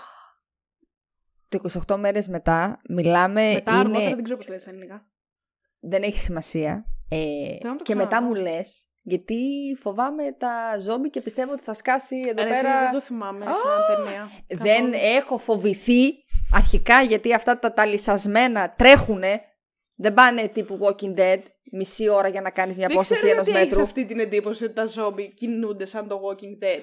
Δηλαδή Ε. έχουν βγει ένα εκατομμύριο πράγματα με ζόμπι και εσύ έχεις κολλήσει ότι κινούνται σαν το Walking Dead. Ε, ναι, δεν γιατί. έχω δει κιόλας. Εντάξει, έβλεπα μέχρι πρόσφατα όμως εγώ. Ρε. Είδαμε δηλαδή, το Last of τελείωσα Us. σε φάση πέρσι. Σε τρώνε. Ε, Τέλος. μα- Είδες το 28 μέρες μετά, Μα σε λέω, τρώνε. μα Τέλος. είναι δυνατόν να τρέχουν. Μην τα βάζετε να τρέχουν. Έχουμε, υπάρχουμε κι εμείς εδώ πέρα οι άνθρωποι με σοβαρές φοβίες σε αυτόν τον κόσμο. Που πραγματικά πιστεύουμε ότι θα γίνει κάποια στιγμή zombie apocalypse και θα μας κυνηγάνε. Τέλος Εντάξει. πάντων, πολύ ωραία ταινία. Ε, είχα τρομάξει υπερβολικά πολύ. Τον θυμάμαι από εκεί σίγουρα. Καλά, έχει παίξει σίγουρα κι αλλού βέβαια. Το θυμάμαι από τον Έχει Batman παίξει και Begins. σε άλλα πράγματα, αλλά όχι τόσο να έχουν μείνει ρε παιδί μου σαν πρωταγωνιστής. Εντάξει, Δηλαδή, τώρα το πρωταγωνιστής ευρύ ήταν στο κοινό. Peaky Blinders. Ναι, το ευρύ κοινό τον Και έμαθε. στο 28 μέρες αργότερα. Δεν ναι, είναι κάπου αλλού. από το- Και στον Batman, ας πούμε, δεν ήταν πρωταγωνιστής. Ήταν Όχι, ένας- δεν ήταν, αλλά ε, Και το στο έπαιξε πολύ ωραία το Inception που σκιάκτρο. έπαιζε δεν ήταν πρωταγωνιστής. Αχ, και στο Στο Inception Tenet δεν έπαιζε. θυμάμαι αν. Όχι, στο Tenet δεν έπαιζε. Ε, Και στην Dunkerque πρέπει να παίζει, αλλά πάλι μικρό ρόλο. Μικρό. Ε, δεν, θυμάμαι, δεν θυμάμαι καθόλου. Θυμάμαι το, στο, το σκιάκτρο μου είχε αρέσει έτσι όπως τον είχα... πο- Αυτό, ε; Έτσι όπως τον είχε δείξει η ταινία. Ε, εντάξει, ε, ο άνθρωπος είναι ηθοποιάρα, ο τρόπος που παίζει, το βλέμμα του, ε, καθηλωτικός, δηλαδή... Ε, εντάξει, και πόσα τσιγάρα κάπνισε ο καημένος τέλος πάντων. Ήταν chain smoker ο Oppenheimer. Πώς; Δεν ξέρω πώς λέγεται στα ελληνικά. Είναι αυτός που με το που σβήνει ένα τσιγάρο ανάβει το Κάπου. επόμενο κατευθείαν. Ε, Α, ο αδερφός μου δηλαδή. Ξέρω εγώ πώς να λέγεται στα ελληνικά. Είναι, Δεν ο ξέρω. chain smoker λέγεται. Ξέρω, Εντάξει, η ορολογία δεν. αλυσίδα τσιγάρων, whatever. Ό,τι θέλετε. Ναι. Ε, αλυσίδα. Πώς τσι- αυτό, δεν Όχι, ξέρω κατα... τις λέξεις. κατάλαβα. Δεν χρειαζόταν τώρα ε, να το πάρεις, να το τραβήξεις και εσύ από τα μαλλιά. Κατάλαβα. Όταν μου είπες, δηλαδή, σβήνει μετά το ένα τσιγάρο, ανάβει το επόμενο, κατάλαβα ακριβώς. Το θέμα ήταν να καταλάβεις να σου είπα ότι είναι chain smoker. Chain smoker, εμείς δεν έχουμε. Θουκουφρούκου και μουδοφρούκου. δεν έχουμε Μ' εμείς. αρέσει που καταλαβαίνόμαστε χωρίς να πούμε κάτι άλλο. λοιπόν. Τέλος πάντων. Ε, κεφάλαιο Κίλιαν Μέρφυ. Σίγουρα πάει για υποψηφιότητα. Εντάξει, αυτό είναι δεδομένο. Λογικά θα το πάρει κιόλας. Γενικά νομίζω θα ψιλοσαρώσει το Oppenheimer στα Όσκαρ. Ε, καλός για μένα. Ε, είναι πάρα πολύ ωραίο γενικά. Νομίζω αυτό πρέπει να το είχα πει και στο Barbie ή σε κάποιο σχόλιο τρέιλερ του Barbie. Δεν θυμάμαι. Ε, είναι πάρα πολύ ωραίο που βγήκανε δύο τόσο μεγάλες ταινίες, τόσο κοντά η μία με την άλλη. Εντάξει, σε κάποιες χώρες βγήκαν και μαζί κτλ. Οθήθηκε όλο και περισσότερος κόσμος να πάει στο σινεμά, κάτι το οποίο όπως και να έχει ε, είναι υπέρ για το σινεμά. Κατ' εμέ, ε, το Oppenheimer είναι μια ταινία που πρέπει να τη δεις στη μεγάλη οθόνη. Να πω και αυτό. Πώς καταλήξαμε σε πώς αυτό κα- τώρα. πα- πώς από τον καταλήξαμε σε Cillian αυτό, ε; Murphy. Κανείς δεν Από το- ξέρει. Κανείς δεν- ε, αυτές Εντάξει. είναι οι σκέψεις οι πρώτες στο μυαλό μου, δεν ξέρω. Εντάξει, Μην κοιτάς, είπα τις σημειώσεις μου. Δεν Μην βλέπω βλέπω- μέχρι εκεί. Εντάξει. Δεν βλέπω. Πώς το λένε, έχω μοιοπία. Δεν βλέπω. Δεν Να βλέπω. συνεχίσω. Τι, θα, ε, έχεις να πεις κι άλλα για τον Κίλιαν Όχι, Μέρφυ. ε, να συνεχίσω παρακάτω γιατί έχεις αρχίσει να λες άλλα πράγματα. Εγώ φταίω, βρε. Για πες. ε, να πάμε στους υπόλοιπους ηθοποιούς. Σωστό. Α πούμε, στην Emily Blunt. Ας πούμε. Που για μένα είναι άλλη μια ταινία η οποία αποδεικνύει ότι δεν είναι καλή ηθοποιός. Α, Δεν ναι. μου άρεσε η Emily Blunt. Δεν μου αρέσει γενικά, τη βρίσκω πολύ αδιάφορη. Θα... Εγώ τώρα δηλαδή να και, πω... ο, μο- και ο τέτοιο που είχε στο τέλος που μας έδειξε ότι «Α, γαμάω, τάω, κάνω, πιέστηκα. Κακός. Ήταν, ήταν, ήταν μια καριόλα στην ταινία αυτή. Η Κίτι Oppenheimer Η ήταν μια Kitty. καριόλα. Μόνο από το όνομα μπορείς να καταλάβεις. Τι όνομα είναι αυτό, στριπτιτζούς. Ήταν ή δεν ήταν; Τι καριόλα; Ναι. Ήταν τσούγδο. Καριόλα δεν θα την έλεγα. Ε, Εγώ θα το την έλεγα τσούγδο, καριόλα. για να καταλάβεις έτσι λίγο την ορολογία, Όντως. Ξέρω είναι, την ορολογία του θεωρώ, τσούγδου, δεν λίγο ξέρω πώς πιο- γίνεται. λίγο πιο κάτω από το καριόλα που λες και εσύ. Ε, εντάξει, μια γυναίκα νομίζω η οποία πραγματικά δεν ήθελε να είναι νοικοκυρά. Φαίνεται αυτό, αυτό που λέμε desperate housewives με τα παιδιά στο σπίτι το ένα το άλλο. Ε, παλιά άνοικε σε κομμουνιστικό κόμμα, νομίζω όμως πολύ παλιά. Εντάξει, αυτό το είχε παρατήσει πίσω της. Δεν ξέρω αυτό πώς διαμόρφωσε γενικότερα το χαρακτήρα της. Εμένα δεν με χαλάει η Emily Blunt, για να είμαι ειλικρινής. Δεν θεωρώ Εμένα ότι μου είναι περνάει κακή. απλά διάφορη. Δεν θεωρώ ότι είναι κακή ηθοποιός. Ε, μ' άρεσε ειδικά στη σκηνή. Εντάξει, δεν την έ... αμάν και τι πόσο την έδειξε. Ε, στο, εκεί στο τέλος, στη φάση της ανάκρισης ας πούμε, είναι μία από τις σκηνές που θυμάμαι. Ε, τη βρίσκω αρκετά γαμάτη εκείνη τη στιγμή. Οκ. Εντάξει, τώρα από τις τρεις ώρες που είναι γαμάτη για δύο λεπτά, εμένα στα αρχίδια μου κιόλας. Γιατί στο τέλος, Ναι. βασικά, ε, θεωρώ ότι όχι τόσο. Δεν θέλει τόσο να, είναι- να μην είναι housewife. Θεωρώ ότι ζηλεύει ακραία που ο άντρας της είναι εκείνη την εποχή ο πιο διάσημος άνθρωπος στον πλανήτη. Εγώ αυτό δεν το. Αυτή τη ζήλια δεν την καταλαβαίνω Και στο ακριβώς. τέλος, απέναντι προς το τέλος, πρόσωπο που- του, προς το πρόσωπό του. Που δίνουν το βραβείο στον Oppenheimer. Ε, ε, για μένα δείχνει ότι είναι ο ίδιος χαρακτήρας με τον Στρος και γι' αυτό τη λέω καριόλα. Α. Ναι, γιατί Ναι. Κράτησε η άλλη κακία, επειδή έκατσα και τα έψαξα, το βραβείο που παίρνει ο Oppenheimer είναι 10 ή 9 χρόνια μετά την, ε, α- τη δίκη αυτή. Τη δίκη, ναι, ναι, ναι, οκ. Όχι του Στρος, του Oppenheimer. Του Oppenheimer, ναι, ναι, κατάλαβα. Και πήγε ο άλλος ο Τέλερ που είπε ότι... Του το κράτησε. Ναι, και του το κράτησε και πήγε να τζώσει στο χέρι μετά από 10 χρόνια και άλλοι δεν του το έδωσε. Μαλακα είσαι πιο εκδικητική από τον Στρος. Συγγνώμη, γιατί να του το δώσει; Συγγνώμη, ο άλλος άκουσες τι είπε. Είπε ο Όπενχάιμερ είναι πάρα πολύ καλός. Μπράβο του, τον συμπαθώ, τον αγαπώ κτλ. Ε, απλά δεν, συμ- επειδή δεν συμφωνώ μαζί του με αυτά που λέει τόσο πολύ, οκ, δεν τον εμπιστεύομαι τόσο. Τσούγδο. Δεν τον είπε τι μαλάκας είναι, δουλεύει με τη Σοβιετική Ένωση, μπλα μπλα μπλα. μπλα. Ε, ναι, αλλά δεν λειτούργησε όπως ο άλλος. Άλλοι ο είπαν χειρότερα προηγούμενος. πράγματα. Όπως ο. Ε, οι άλλοι δεν ήρθαν να του δώσουν. Τουλάχιστον δεν μας τους έδειξε να πάνε να του δώσουν το χέρι. Ναι, Γιατί κανένας άλλος δεν είχε τη ζωή που έζησε αυτός με τον Όπενχάιμερ. Εντάξει. Δηλαδή, ο Ματ Ντέιμον, ας πούμε, που είπε χειρότερα πράγματα, δεν ήταν ποτέ με τον Όπενχάιμερ κοντά. Δεν είπε χειρό. Ποιος είπε χειρότερα πράγματα ο Ματ Ντέιμον για Φυσικά τον και είπε ότι εγώ Oppenheimer; δεν θα του έδινα το security clearance με τους κανόνες που μου δίνετε τώρα. Ε, ναι, αλλά είπε ότι δεν θα το έδινε και σε κανέναν όμως. Εντάξει, όχι. Εγώ διαφωνώ σε αυτό. Ο Τέλερ γενικά φαινόταν. Ε, τώρα ακριβώς την ιστορία προφανώς και δεν την ξέρω. Καλά, τώρα, ούτε εγώ. Τα λέω βάσει αυτά που είδα στην ταινία. Ο Τέλερ φαινόταν ε, αρκετά, ότι είχε αρκετά μεγάλη έπαρση. Όπως όλοι οι φυσικοί. Εμένα καθόλου έτσι. έπαρση δεν μου φαίνονταν ότι είχε ο Full. Τέλερ. Απλά ε, δεν φοβόταν να πει τη γνώμη του. Ενώ οι άλλοι φοβόντουσαν να πουν τη γνώμη τους μπροστά Άλλο στον αυτό. Oppenheimer. Ναι, οκ. Έπαρση δεν νομίζω ότι είχε. Για μένα είχε έπαρση. Θεωρώ ότι εκεί, αν κάποιος έστω και λίγο ζήλευε, πιστεύω ότι ήταν ο Τέλερ και γι' αυτό είπε αυτά που είπε. Πόσες φορές θα σε πάρω τηλέφωνο; Ε, δεν ξέρω. Κάτσε. Ε, πώς το λένε; Ότι είχε έπαρση. Ότι είχε, για μένα φάνηκε ότι είχε έπαρση γενικότερα. Θεωρώ ότι φυσικά και λίγο ζήλευε τον Oppenheimer. Δεν ξέρω κι εγώ άμα ήμουν η γυναίκα του Oppenheimer μπορεί κι εγώ εν τέλει να μην του το έδινα το, το χέρι. Γιατί γενικότερα όλη αυτή η ανακριτική διαδικασία που πέρασε ο Oppenheimer ε, σε εκείνο το δωματιάκι ήταν ε, η μεγαλύτερη κλονιά ας πούμε που, που θα μπορούσαν να Που κάνουν. όμως ο Τέλερ δεν φταίει καθόλου γι' αυτό.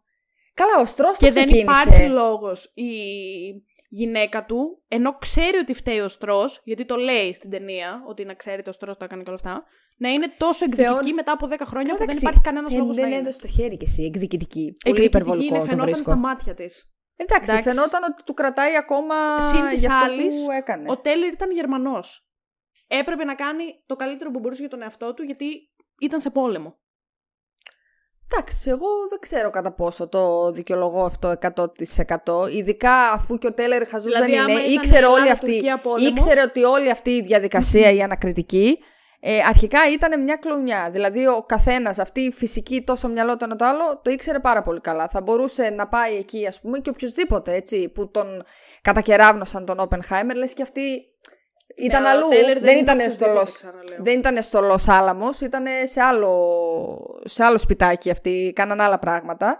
Τέλος πάντων, καθότι, καθώς, ο- όχι αυτού, καθώς όλη η διαδικασία ήταν εντελώς α- απαράδεκτη και λάθος, ε, δεν υπήρχε κανένας λόγος να πει έστω και αυτά που είπε. Γιατί τον Διαφωνώ, φέρανε ρε τον φίλε. Τέλερ, τον φέρανε τον Τέλερ, όχι για να υποστηρίξει τον Oppenheimer, γιατί ξέραν ακριβώς ότι δεν θα τον υποστηρίξει. Κανέναν δεν φέρανε για να υποστηρίξει τον Oppenheimer. Όχι, ο άλλος με τα γυαλάκια μια χαρά. Ποιος Ή είναι ο ο- άλλος με τα γυαλάκια; Α, Θα σκάσω. Το ξε- Δεν μπορώ να θυμηθώ το όνομά του. Ε, Νομίζω ήταν πριν εμφανιστεί ο Τέλερ. Μίλησε, μίλησε αυτός πρώτα, που χαμογελούσε κιόλας ο δικηγόρος του Oppenheimer. Και μετά βγήκε ο. Πώς το λένε, και μετά βγήκε ο Τέλερ. Τέλος πάντων, δεν πιστεύω ότι Ε, θα ο Τέλερ μπορούσε είναι το επίση ο ίδιο Τέλερ και το να μην αυτό με πάει, όλους. όπως δεν πήγε ο Λόρεν. Ρε φίλε, δεν γίνεται αυτό που λες τώρα. Μιλάμε για ένα Γερμανό άνθρωπο όμως. Στην εποχή που υπάρχει πόλεμος μεταξύ Αμερικής Έχει και Γερμανίας, τελειώσει. το πόσο εύκολα μπορούν να τον σκοτώσουν είναι έτσι. Έχει τελειώσει Εντάξει, ο πόλεμος. έχει τελειώσει τώρα. Ε, το τι, κάνεις έχει- να ακούγεται λες και ο δεύτερος παγκόσμιος είναι το πιο klein πράγμα που συνέβη στον κόσμο. Δεν, δεν το κάνω να ακούγεται έτσι, έτσι το εκλαμβάνεις εσύ, είναι πολύ διαφορετικό το ένα με το άλλο. Ε, σε καμία περίπτωση δεν λέω αυτό το πράγμα, οπότε πάμε παρακάτω. Α εχτήρι και ψωρωτή. Α, είσαι χτύρ και που σε ρωτήσαμε. Τέλος πάντων, εγώ βρίσκω την Κίτη πολύ κακό χαρακτήρα σαν. Την Κίτη, ξαναλέω. Πολύ καριόλα. Τσούγδο. Αυτό πω είχα εγώ. να πω. Ε, Παρ' όλα αυτά ναι, μ' άρεσε η Emily Blunt πάρα πολύ. Αεμέχ ηθοποιό, ως συνήθως. Ο συνήθως. Από την άλλη, η Florence μπορεί να έπαιξε 5 λεπτά. Ήταν πολύ καλύτερη από την Emily Blunt. Ηθοποιικά. Εντάξει, Είχε εμένα μου αρέσει έτσι κι αλλιώς και η περισσότερο- Florence.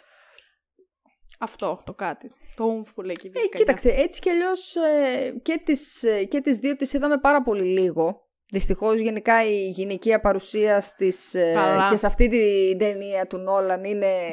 Τη Μηδενική. βλέπεις, ρε παιδί Ναι, μου. ναι. Τη, βλέ... τη βλέπεις και ίσα με, με δύο λεπτά. Ναι. Ε, Τρομερά γραμμένη τρο- χαρακτήρες. Ναι.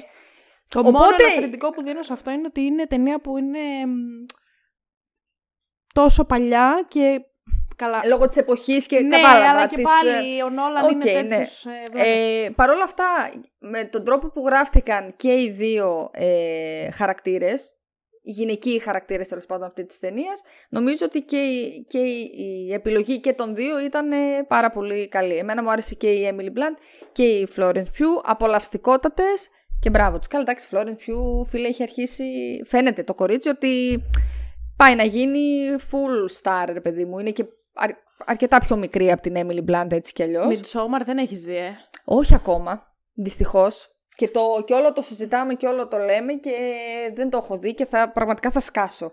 Ε, καλά, ε. Τρομερή σκηνή σεξ. Ε, Λέστε, δεν έχετε Είστε με- ξαναδεί. Είστε με τα καλά σας. Είστε, δηλαδή, με, με, μου έχεις στείλει κάτι μηνύματα η Αλεξάνδρα. Μου λέει, πω, γίνεται χαμός. Μα και όταν βγήκε το Oppenheimer αρχές Ιουλίου στον υπόλοιπο κόσμο. Ναι, Είχε πάρει φωτιά το TikTok. Αυτό. Και 15 λεπτά. και 15 λεπτά. Όχι, βλέπουμε και το τα πουλί βλέπουμε του όλα. ενός Και μου τα έχει στείλει αυτά η Αλεξάνδρα και λέω, όπα. Όπα. Τι θα γίνει τώρα, όπα. Με 10 ευρώ πόσα πράγματα θα δούμε. Και. Ε, ρε παιδιά, τίποτα. λίγο. Χαλαρώστε τέλος πάντων, θα πω εγώ. Καμία σχέση, εντάξει. Κάποιοι. Α, εντωμεταξύ, έχω κλάψει full γιατί διαβάζω σχόλια τα οποία. Όχ. Γιατί διαβάζω σχόλια τα οποία λένε ότι ο, Νόλ... ο Νόλαν μάλλον δεν ξέρει τι πάει να πει σεξ. Για Εμέ- κάποιο εμένα λόγο. δεν με πειράζει που δεν έχεις τις ταινίες του. Όχι, γιατί όχι, οι ταινίε όχι. του δεν Όχι. έχουν να κάνουν με αυτό. Αυτό το ξέρω, αλλά και αυτές οι λίγες ε, ας πούμε σκηνές σεξ που μπορεί να υπάρχουν σκόπιες στις Δεν ταινίες του υπάρχουν. που Κα- λένε καμία. ότι, μάλλον λένε ότι ο Νόλαν γενικά δεν ξέρει τι, Μπορεί πώς ο ε, άνθρωπος. κο- φιφί κοκό δεν. Τώρα δεν ξέρω βέβαια το, ο άνθρωπος, μην ε, λέμε και βλακίες, αλλά το διάβασα ε, αρκετά μέσα στο ίντερνετ αυτό και δεν ξέρω, μου φάνηκε εκεί την ώρα πάρα πολύ αστείο. 15 λεπτά και τι δεν δείχνει, Καλά, ναι. τίποτα δεν έδειξε, τίποτα δεν είδαμε. Ε, μ, ο Ρόμπερτ Ντάουνι Jr. ήταν εξαιρετικός. Εντάξει. Ε, Πέθανε, τρελάθηκα, μου άρεσε πάρα πολύ. δεν έχω αποφασίσει αν θέλω να πάρει αυτό το Όσκαρ ή ο Ράιαν Γκόσλινγκ. Μάλλον ο Ράιαν Γκόσλινγκ. Εγώ μάλλον ο Ρόμπερτ Downey Jr. θα πω ότι Ε, θα ήθελα. Και ο Ματ Ντέιμον μου άρεσε πάρα Ναι, πολύ. εντάξει, είναι στα- σταθερές. Στα- Θεωρώ τον Matt Damon σε ό,τι ταινία και αν παίξει, το θεωρώ λίγο ψηλό σταθερή αξία, ρε παιδί μου. Δεν θα σε εξαφνιάσει δυσάρεστα. Ισχύει. Γενικά έπαιζαν πάρα πολύ γνωστοί ηθοποιοί. Πάρα πολύ. Full. Ήταν όλοι γνωστές φάτσες από κάπου θα τους έχεις δει, ειδικά αν βλέπεις πολλές σειρέ και ταινίες. Με αποκορύφωμα, κάτι που εγώ δεν κατάλαβα και σήμερα το είδα, ότι ο President of the United States ήταν ο Γκάρι Oldman. Α, δεν το κατάλαβες ότι ο Τρούμαν ήταν ο Γκάρι Όντμαν. Όχι καθόλου. Εντάξει, όχι. Ούτε καν το κατάλαβα εκείνη Θε, την ώρα. Θεούλης επίσης. Γκάρι Όντμαν αγαπώ, φίλος μου κι αυτός. Θα ήθελα. Γιατί δεν το έχω αναφέρει καθόλου. Μου έχει Καλά, περάσει- εντάξει, αφού Κα- ξεκίνησε η τέταρτη. κα- Κατάλαβα. Τώρα που ξεκίνησε η τέταρτη σεζόν, να ξεκινήσουμε λίγο έτσι. Ε, με τη- καλά, συγγνώμη, Πώς τέταρτη είναι οι φίλοι σεζόν. στη Βασιλείας; Μισό λεπτάκι. Ο Πάπυρος Ναι. τώρα θα αρχίσει; τέταρτη σεζόν. Του φίλους της Βασιλείας. Τέταρτη σεζόν να μην βρω καινούριους φίλους. Σωστά. Θυμάστε στα πέντε, όταν ήσασταν πέντε που είχατε κάτι φανταστικούς φίλους; Να τώρα αυτούς έχει η Βασιλεία. Δεν είχα ποτέ φανταστικούς φίλους. Τους έχεις και, τώρα, Και δεν τους πειράζει. έχω τώρα. Μια χαρά. Δεν είναι ποτέ αργά να έχεις φανταστικούς Ναι, φίλους. θα συμφωνήσω. Όχι, όχι. Ε, Γκάρι Όλτμαν Τι ε, τον ακούστε. αγαπώ επίσης. Full. Σαν ηθοποιό τρελαίνομαι. Τρελαίνομαι όμως. Και ναι, θα ήθελα να ήταν φίλος μου. Μάλιστα. Να πηγαίναμε μαζί για, για χαλαρό lunch, θα πω. Όχι brunch, ούτε dinner, ούτε shopping therapy, ας πούμε, που θα έκανα με τη φίλη μου την Κετούλα. Ε, lunch. Ένα χαλαρό lunch με το φίλο μου τον Γκάρι Όλτμαν. Θα συνεχίσω. Μιλώντας για την Jean Tatlock που είναι η Φιού. Η Φιού. Η, η Florence Φιού. Η πιο... Αυτό και λέω θα κάποια έλεγα, στιγμή, γιατί- λέω, το έκανε πάλι το Σαρδάμ. Μπράβο. Μπράβο το κορίτσι. Ε, που ήταν η, λοιπόν η, Πλο... η Florence. η Florence η Πιού. Έλα. ότι μας αφήνει έτσι ένα μικρό hint ότι μπορεί να Ναι. είναι ε, δολοφονία Δολοφονία. και όχι αυτοκτονία Επίσης ο πολύ θάνατός της. ωραία. Έτσι, πολύ, επίσης πολύ ωραία εκείνη η σκηνή Και έτσι έτσι όπως συνέβη και στην συνέδειξε. πραγματικότητα η αλήθεια είναι. Δεν γιατί ξέρουν 100%. Θεωρούν ότι είναι αυτοκτονία, αλλά υπάρχουν κάποιες μικρές υποψίες ότι είναι εμ, δολοφονία. Μμμ. Οπότε νομίζω ότι γι' αυτό το έκανε. και ο Διόλου Νόλαν, παράξενο. Για να μας το έτσι ε, Για την αφήσει να εποχή. εννοηθεί π.χ. Ε, γιατί εξάλλου νομίζω βρήκανε, λέει, ε, σημείωμα αυτοκτονία, αλλά δεν ήταν υπογεγραμμένο. Ναι, ναι. Ε, όπως ας είπε και πούμε. στην ταινία. Δηλαδή, το ότι το λέει αυτό, ας πούμε, σου αφήνει και με ένα παραθυράκι ότι ξέρεις τι, ναι, μεν, αλλά ο καθένας κρίνει ε, ανάλογα ναι, με αυτό ναι, ναι. που θα δει. Ε, Καθόλου εντύπωση δεν θα μου έκανε. Ε, να πω ένα μπράβο στον Νόλαν που τον έκραξα πριν. Που τα είπαμε βέβαια για την έκρηξη και όλα αυτά και για όλα αυτά που έκανε στην ταινία. Που γενικά τα κάνεις σε όλες τις ταινίες.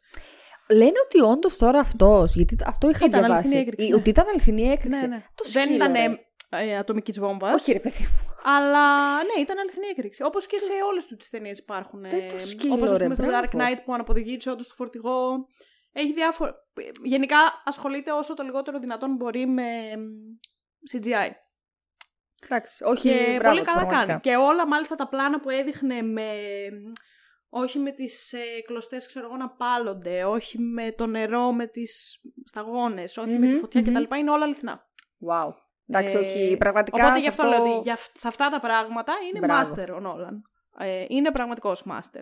Πολύ καλός. Δεν ξέρω. Και εμένα- ο ήχος ήταν εξαιρετικός, εννοείται. Καλά, δηλαδή, ναι, φυσικά. δεν ξέρω αν γι' αυτό αυτός που πρέπει να πάρει συγχαρητήρια είναι ο Νόλαν ή αυτός που είναι ο sound engineer ή δεν ξέρω και εγώ τι. Μμμ. Αλλά μ, ήταν πάρα πολύ καλός ο ήχος.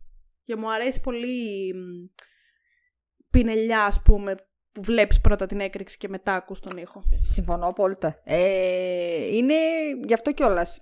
Είσαι στην τζίτα, ρε παιδί μου. Δεν σε αφήνει καθόλου να χαλαρώσεις. Εκεί στην, εκ- στην εκεί εκοφαντική στο- στο σιωπή. Trinity Test, εγώ εκεί που ήμουν ξαπλωμένη, είχα σηκωθεί και καθόμουν και ήμουν full αγχωμένη. Νομίζω κάποια στιγμή γενικότερα- εντωμεταξύ σε έπιασα με το, με το μάτι μου.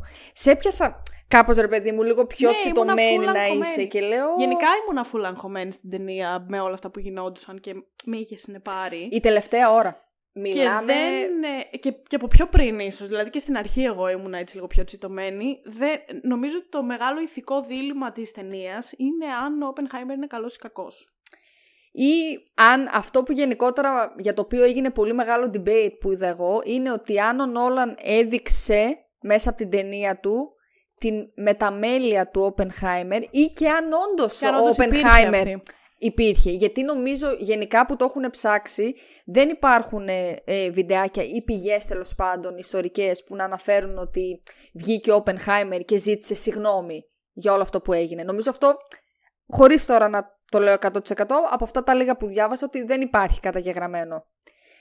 Τώρα, μιλώντας για την ταινία, προσωπικά είναι, βλέπεις στο πρώτο μια μισάωρο, βλέπεις ε, την έπαρση του, του φυσικού, του θα το κάνω, του πάμε, Πάμε να το πάμε κάνουμε. μίστες μου, δώστε πόνο, δεν ξέρω κι εγώ τι, μαζεύω τους καλύτερους φυσικούς, σας χωρίζω σε department, έτσι θα κάνεις αυτό, αυτό, αυτό, αυτό και αυτό και τα λοιπά. Είναι ρε παιδί μου, έχει, ε, έχει και αλαζονία, full, Ναι, ναι, ναι. έτσι 100%.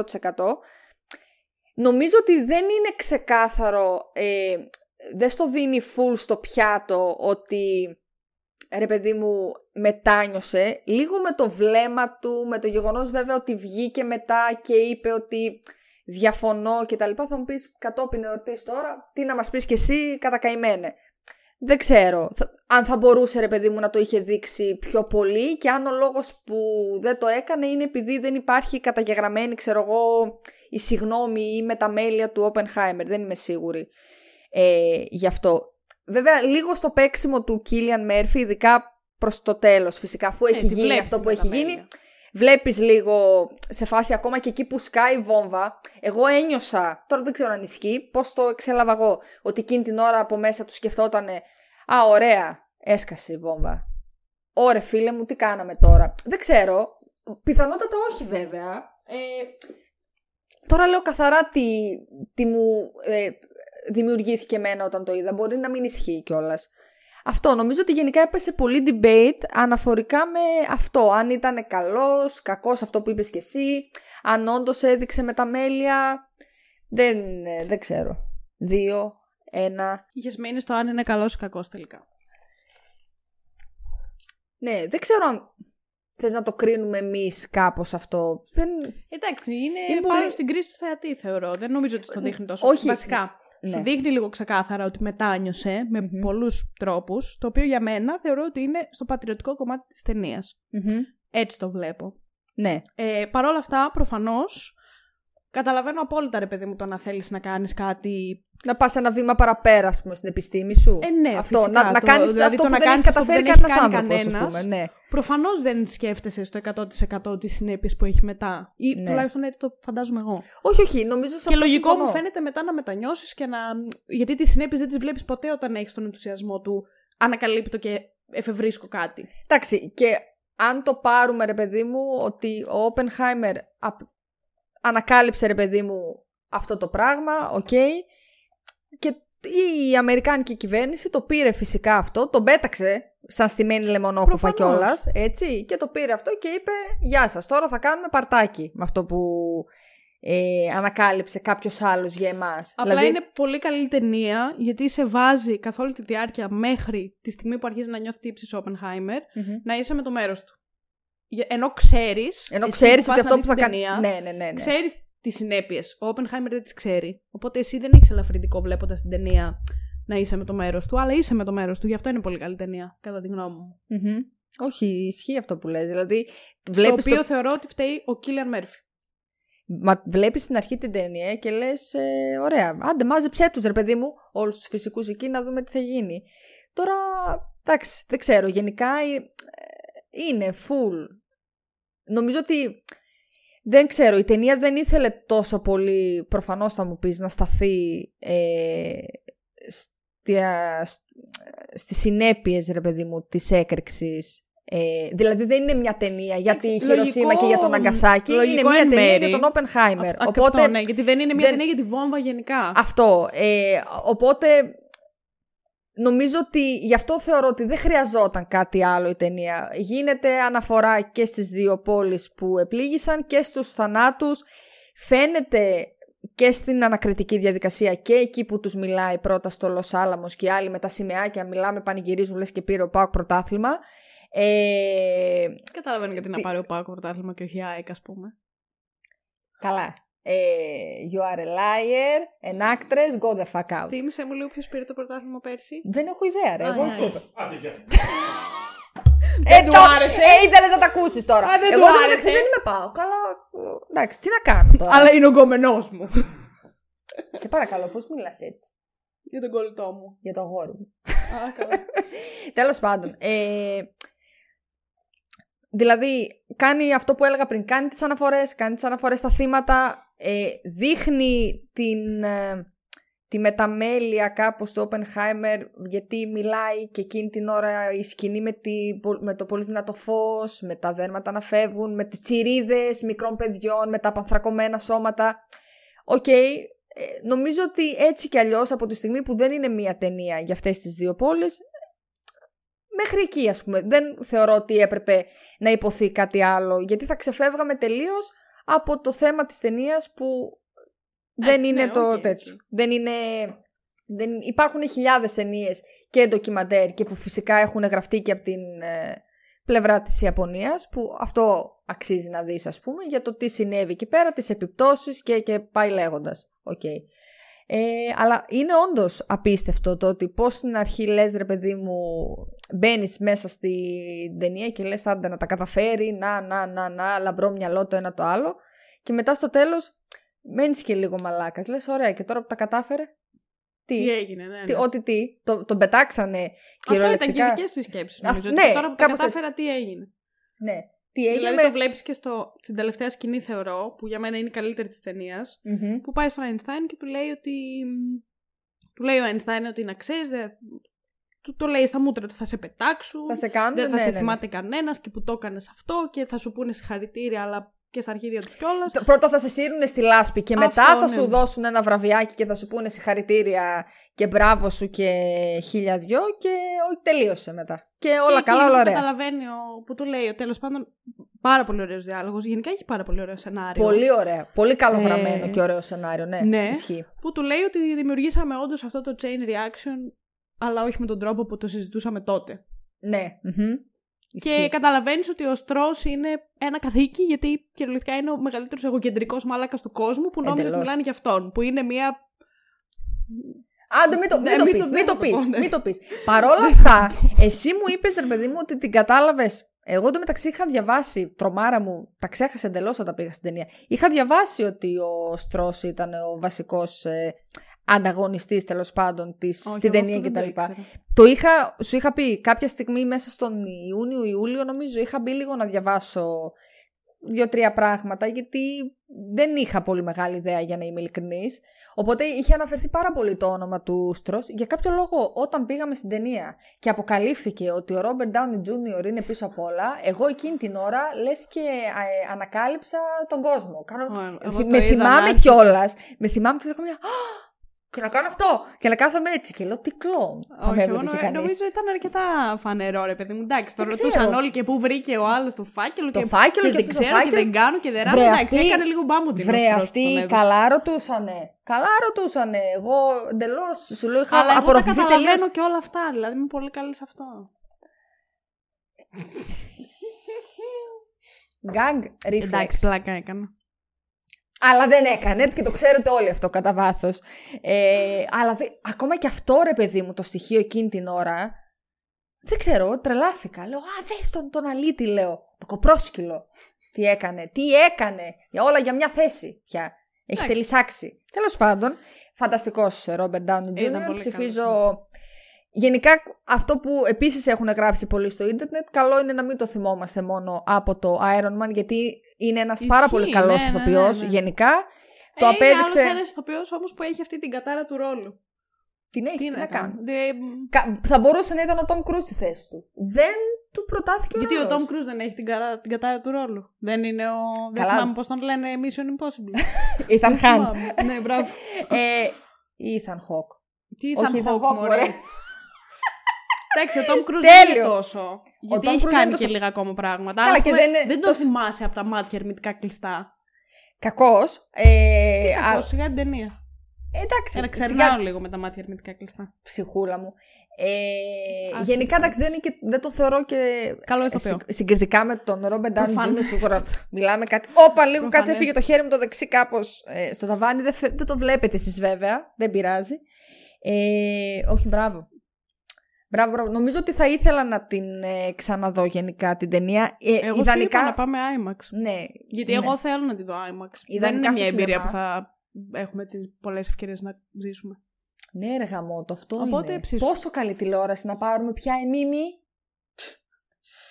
Δεν με Ε, ακούει. Τώρα κάνει πω δεν με ακούει. Κατάλαβες τέτοια κάνει. Επίσης η ταινία, δεν ξέρω αν αυτό είναι επίτηδες τέτοιο ή κατά λάθος. Όπως αυτός ναι. ο ήχος που ακούσατε τώρα. Ε, ναι. Υποτίθεται ότι με το που τελειώνει και λέει αυτός ότι νομίζω ότι κάναμε αυτό το chain reaction και ρε παιδί μου δείχνει τα μάτια του που κλείνουν. Το πρώτο πλάνο της ταινίας είναι οι σταγόνες που πέφτουν στο νερό. Που είναι Ναι. αυτές που τον έκαναν να σκεφτεί εξ αρχής ότι να, να κάνω τη βόμβα και μπλα μπλα μπλα, Μμμ. τις πολλαπλές εκρήξεις και τέτοια. Μμμ. Οπότε είναι και καλά μ, με τον τρόπο που τελειώνει, μπορείς αμέσως να την ξαναβάλεις από την αρχή και να την Ναι. δεις κάπως έτσι. Οπότε πολύ ωραίο Εντάξει. και αυτό. Δηλαδή.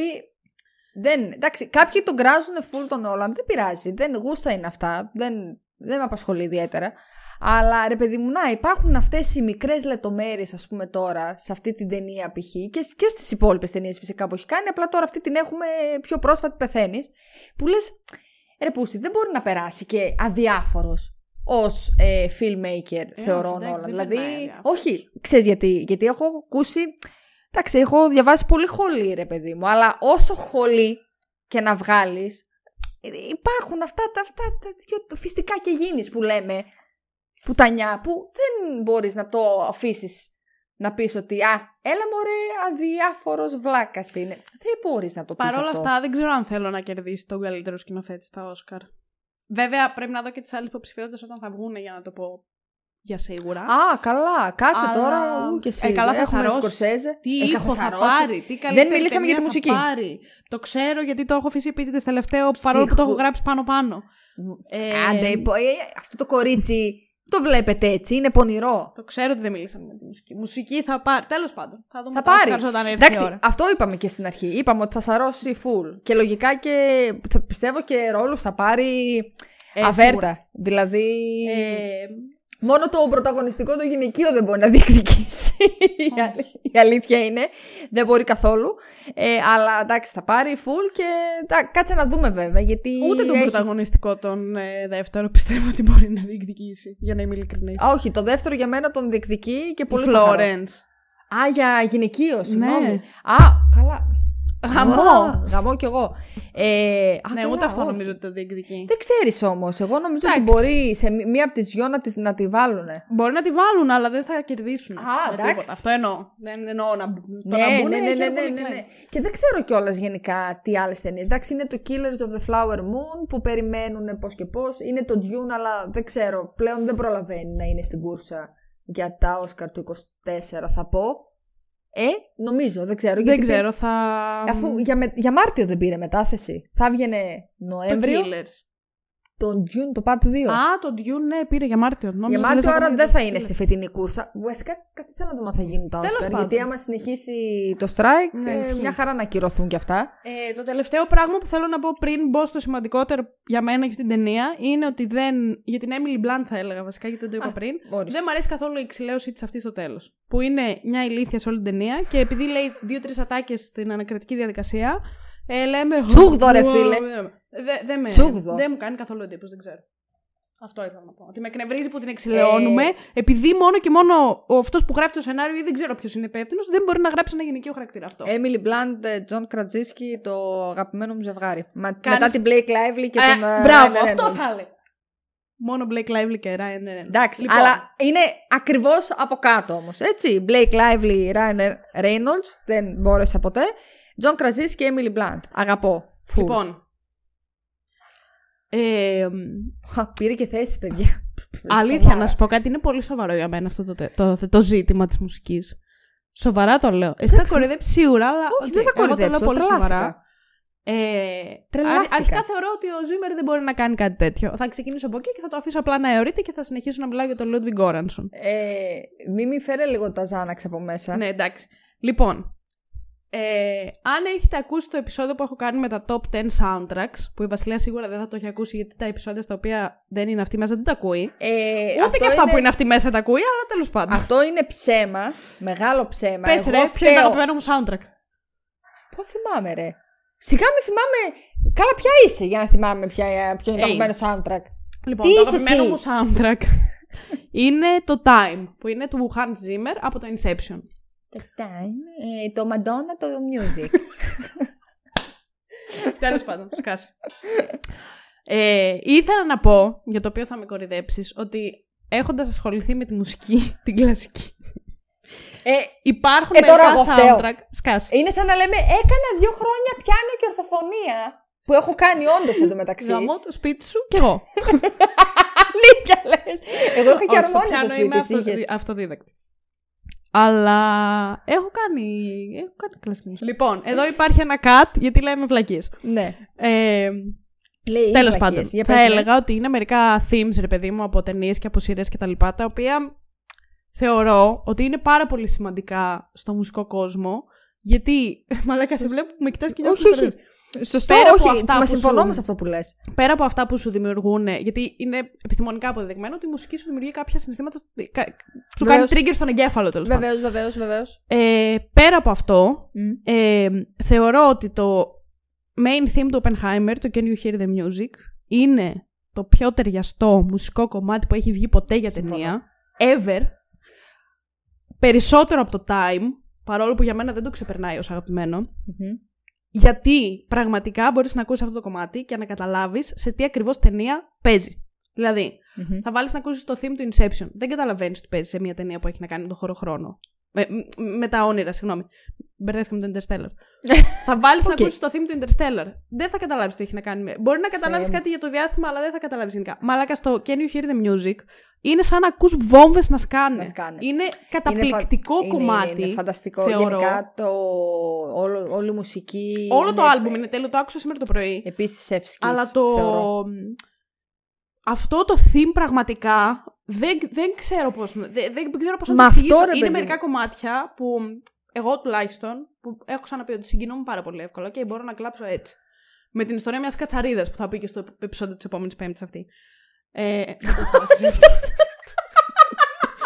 Ρε παιδί μου, είναι μερικά κομμάτια Πρόσφυγα κατσαρίδα. με το theme μιας κατσαρίδας που πεθαίνει μπορεί να κλάψει. Καλά, τι είπα πάλι, ρε. Μπράβο. Ε, είναι μερικά κομμάτια που πραγματικά τα ακούω και με κάνουν να κλαίω. Ωραία. Άσχετα με το ότι μπορεί να. Σχε- Εντάξει, να- αφού η μουσική σου προκαλεί συναισθήματα Αυτό, έτσι. κι αλλιώς, ναι. Οπότε και, με, και μένα μου Κά- συμβαίνει κάποια αυτό, μπορεί δηλαδή. να είναι επειδή τα έχω συνδυασμένα με ταινίες που με στεναχωρούν. Α Ακριβώς. πούμε, Μμμ. ε, όταν ακούω το. Ε, πω- Το πώς μαντόνα της music.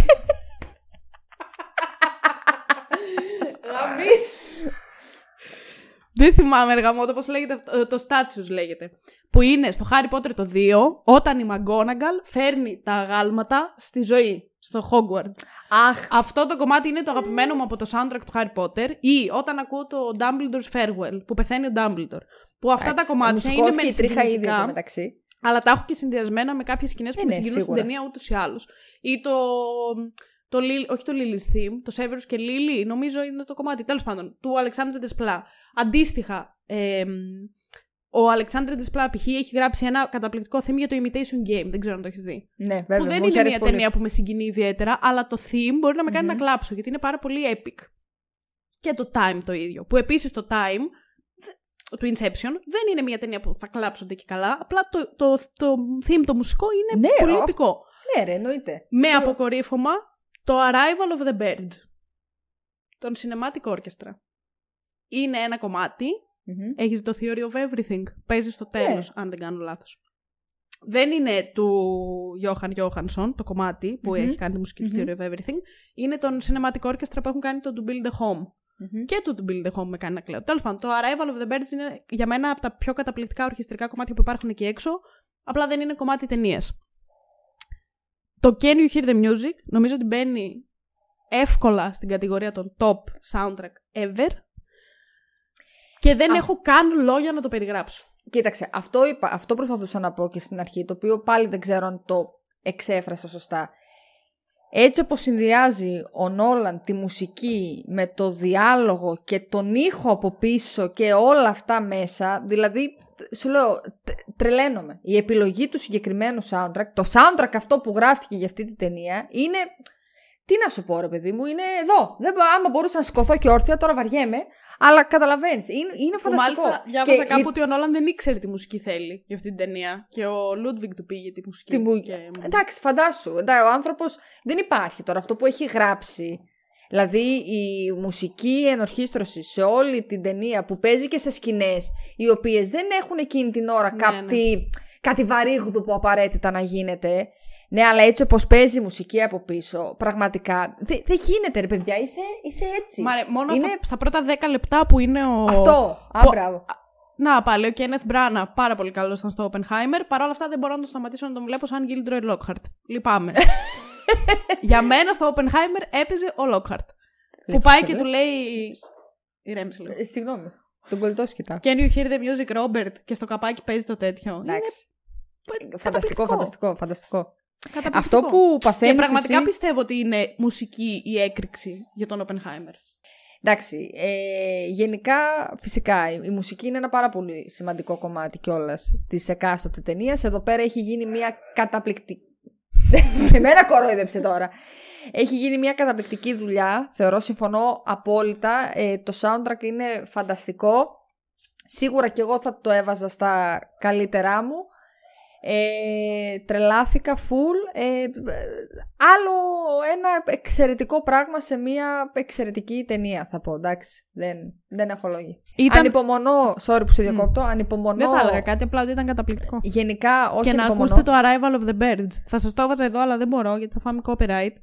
Πραγματικά, θα στο βάλουμε μετά μόλις κλείσουμε. Ε, δεν Χάρηκα ξέρω, πο- ρε φίλε, είναι μερικά τραγούδια που, δε, που σου προκαλούν συναισθήματα που δεν μπορεί να σου Θέλεις. προκαλέσει τίποτα άλλο. Ήταν μία από τις αναμενόμενες ταινίες της φετινής χρονιάς. Δικαίως, μας δικαίωσε full. Έτσι όλη αυτή η- η επιθυμία να πάμε να την δούμε, ρε παιδί μου, όλο αυτό, δεν ξέρω. Εγώ βι- νιώθω ότι βγήκα πάρα πολύ κερδισμένη από την ε, όλη εμπειρία της ταινίας τέλος πάντων.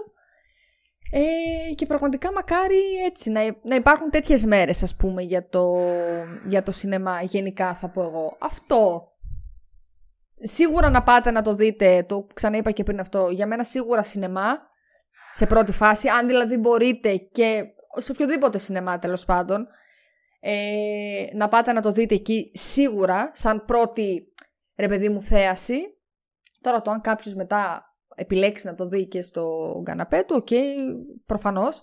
Ε, αυτό για μένα. Ε, πέρασα πάρα πολύ καλά και πραγματικά σου λέω, νιώθω την Θα επιθυμία το δούμε σε IMAX. να το, Θα το να το δούμε. ξαναδώ πολύ άνετα. Εγώ θέλω, Αυτό. οπότε θα το δούμε. Σκερνάω εγώ το ειστήριο.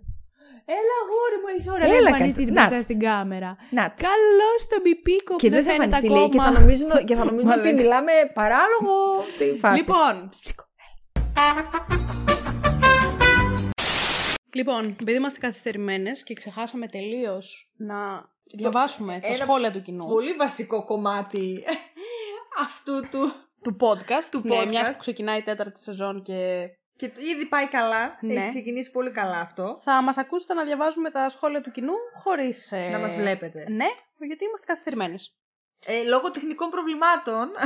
ναι, ναι, δεν μας λογικά, επετράπει ναι, ναι, ναι, λογικά δεν το να- ψάξα εντελώς. Ναι, ωραία. Λοιπόν, ο Θησέας λέει, εξαιρετικό από την αρχή ως το τέλος μου άρεσε που ήταν αρκετά πολιτικό, δικαστικό, κάτι που γενικά δεν περίμενα από Νόλαν, σκηνοθεσία ερμηνείας top, Emily Blunt φοβορή για Όσκαρ. Γενικά τον Barbenheimer δεν απογοήτευσε και οι δύο γαμάτες ταινίες. Μπράβο. Εντάξει, Σωστό, συμφωνούμε. συμφωνώ. Ο Γιώργος λέει: Φάγατε jump scare. Εγώ που το είδα σε IMAX δίπλα στα ηχεία στο Trinity Test, οριακά έπαθα καρδιά. Να, να, αυτά, αυτά, αυτά. Αχ, αχ, αχ. Για αυτά ανυπομονώ. Ε, ο Γιώργος λέει για την Toxic Florence που δεν θυμάμαι πώς τη λένε στην ταινία και για την ψολαρού γυναίκα του που φορούσε τα παντελόνια. Πω, πω. Καταπέλτης ο Γιώργος, όχι αστεία. Εντάξει, διαφωνώ λίγο. Ε, Δεν επειδή- τη βρίσκω toxic τη Florence. Α, ε. Θεωρώ ότι αυτή Τη ήθελε βρίσκεις με τη σχέση. γλώσση. Είμαι γλώσσα, δεν σε βλέπω. ε, θεωρώ ότι αυτή ήθελε σχέση και ο Oppenheimer δεν της την έδινε. Και ήταν και λίγο Εντάξει. μπλάκι που της πήγαινε λουλούδια συνέχεια. Ε, καλά, εντάξει, ο Oppenheimer εδώ μας βγήκε womanizer να πούμε. Μπράβο του, μπράβο του. Συνήθως αυτά τα παιδιά στο και σχολείο τα σιγά την κορυδεύανε. ψολαρού τη γυναίκα. Δέξτα. Κλάιν. Εντάξει, ηρέμησε λίγο τώρα εσύ. Σε κάποιο Καλά, κόσμο καλά. αρέσει. Ο Φίβος λέει Smash Florence και Emily. Florence ναι, Emily εντάξει. Συμφωνώ εγώ με το σχόλιο, full. Ο Χρυσόστομος λέει πάρα πολύ ωραία ταινία με την κλασική Νόλαν τεχνική. Συμφωνώ. Εντάξει. Και τα λάμα λένε 10 στα 10 εξαιρετικό. Ναι, και συμφωνώ απόλυτα με τα λάμα. Η αλήθεια είναι ότι εγώ εν τέλει είδες, δεν το είπαμε στο βίντεο, να, που θα πούμε και άλλα πράγματα τώρα. Νομίζω ότι όντως τις βάζω εν τέλει 10 στα 10. Να, είπε- ήρθε η ώρα να το πω τώρα εδώ. Γιατί, Άντε, καλά. γιατί και να τις βάλω 9. Θα με πεις, γιατί την έβαλες 9. Στο είπα και στο βίντεο αυτό, αλλά δεν ξέρω να σου πω για ποιο λόγο θα την έβαζε 9. Ναι, από αυτό που είδα, βγήκα, μου φάνηκε είμαι πάρα πολύ ικανοποιημένη. Δηλαδή και κακά να υπάρχουν, που εντάξει, προφανώς θα υπάρχουν και κάποια αρνητικά σε μια ταινία. Τα καλά είναι τόσο πολλά που τα επισκιάζουν, θεωρώ. Οπότε, ορίστε κυρίες και κύριοι, έτσι να ξεκινήσει η τέταρτη σεζόν για τα Κροατόπουλα. Εντάξει. Αυτά είχαμε να πούμε. Ξεχάσαμε τα σχόλια. Ε, πίσω στο βίντεο, κάπου θα τα ακούτε τώρα αυτό. Τα λέμε. Γεια, bye.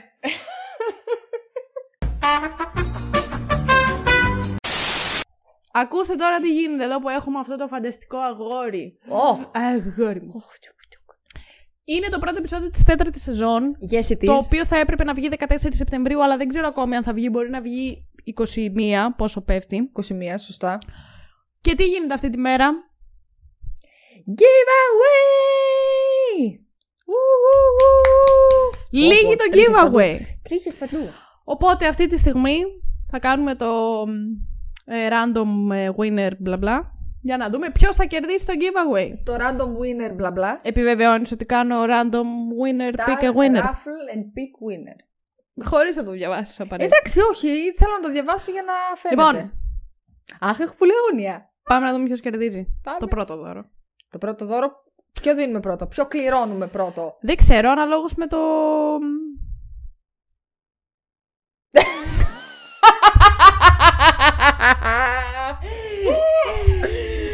λοιπόν, ε, για ευνόητους λόγους, επειδή βγήκε ο Δημήτρης, θα ξανακάνουμε Θα το ξανακάνουμε giveaway. την κλήρωση προφανώς.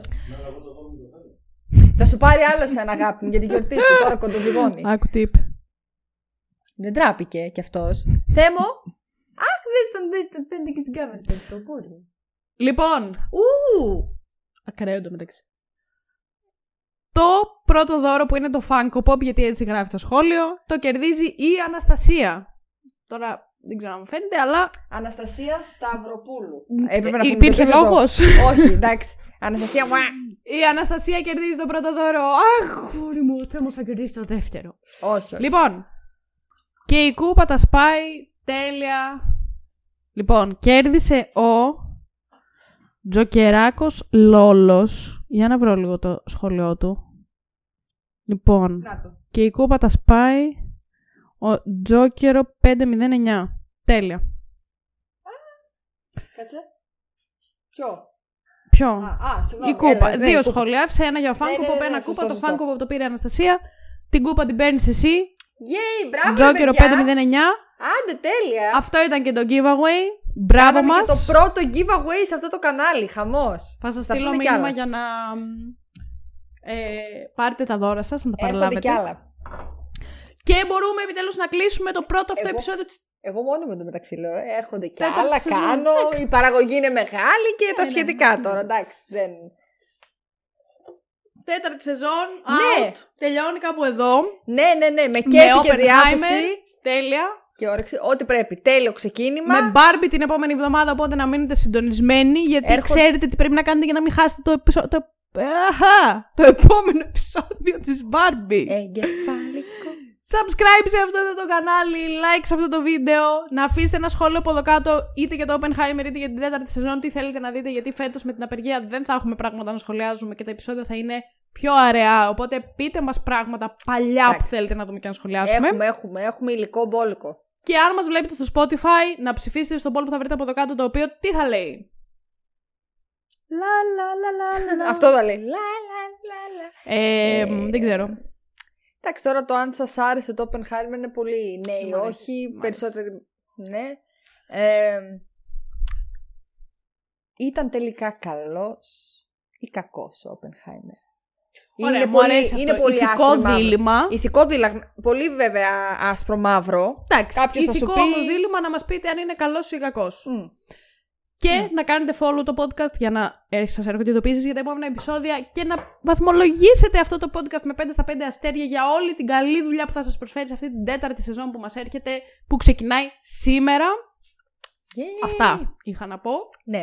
Και ήρθε η ώρα να κλείσουμε και να σας αποχαιρετήσουμε. Το επόμενο vidcast δεν ξέρω πότε θα είναι, αλλά Δεν Θα λέμε ξέρει την και άλλη ποτέ. Πέμπτη, γιατί και αυτό λογικά. υποτίθεται βίντεο δεν θα ήταν. Αλλά να, δείτε Όντως, τώρα που μας αλλά είδατε. πάρτε Πρώτη το. μούρη.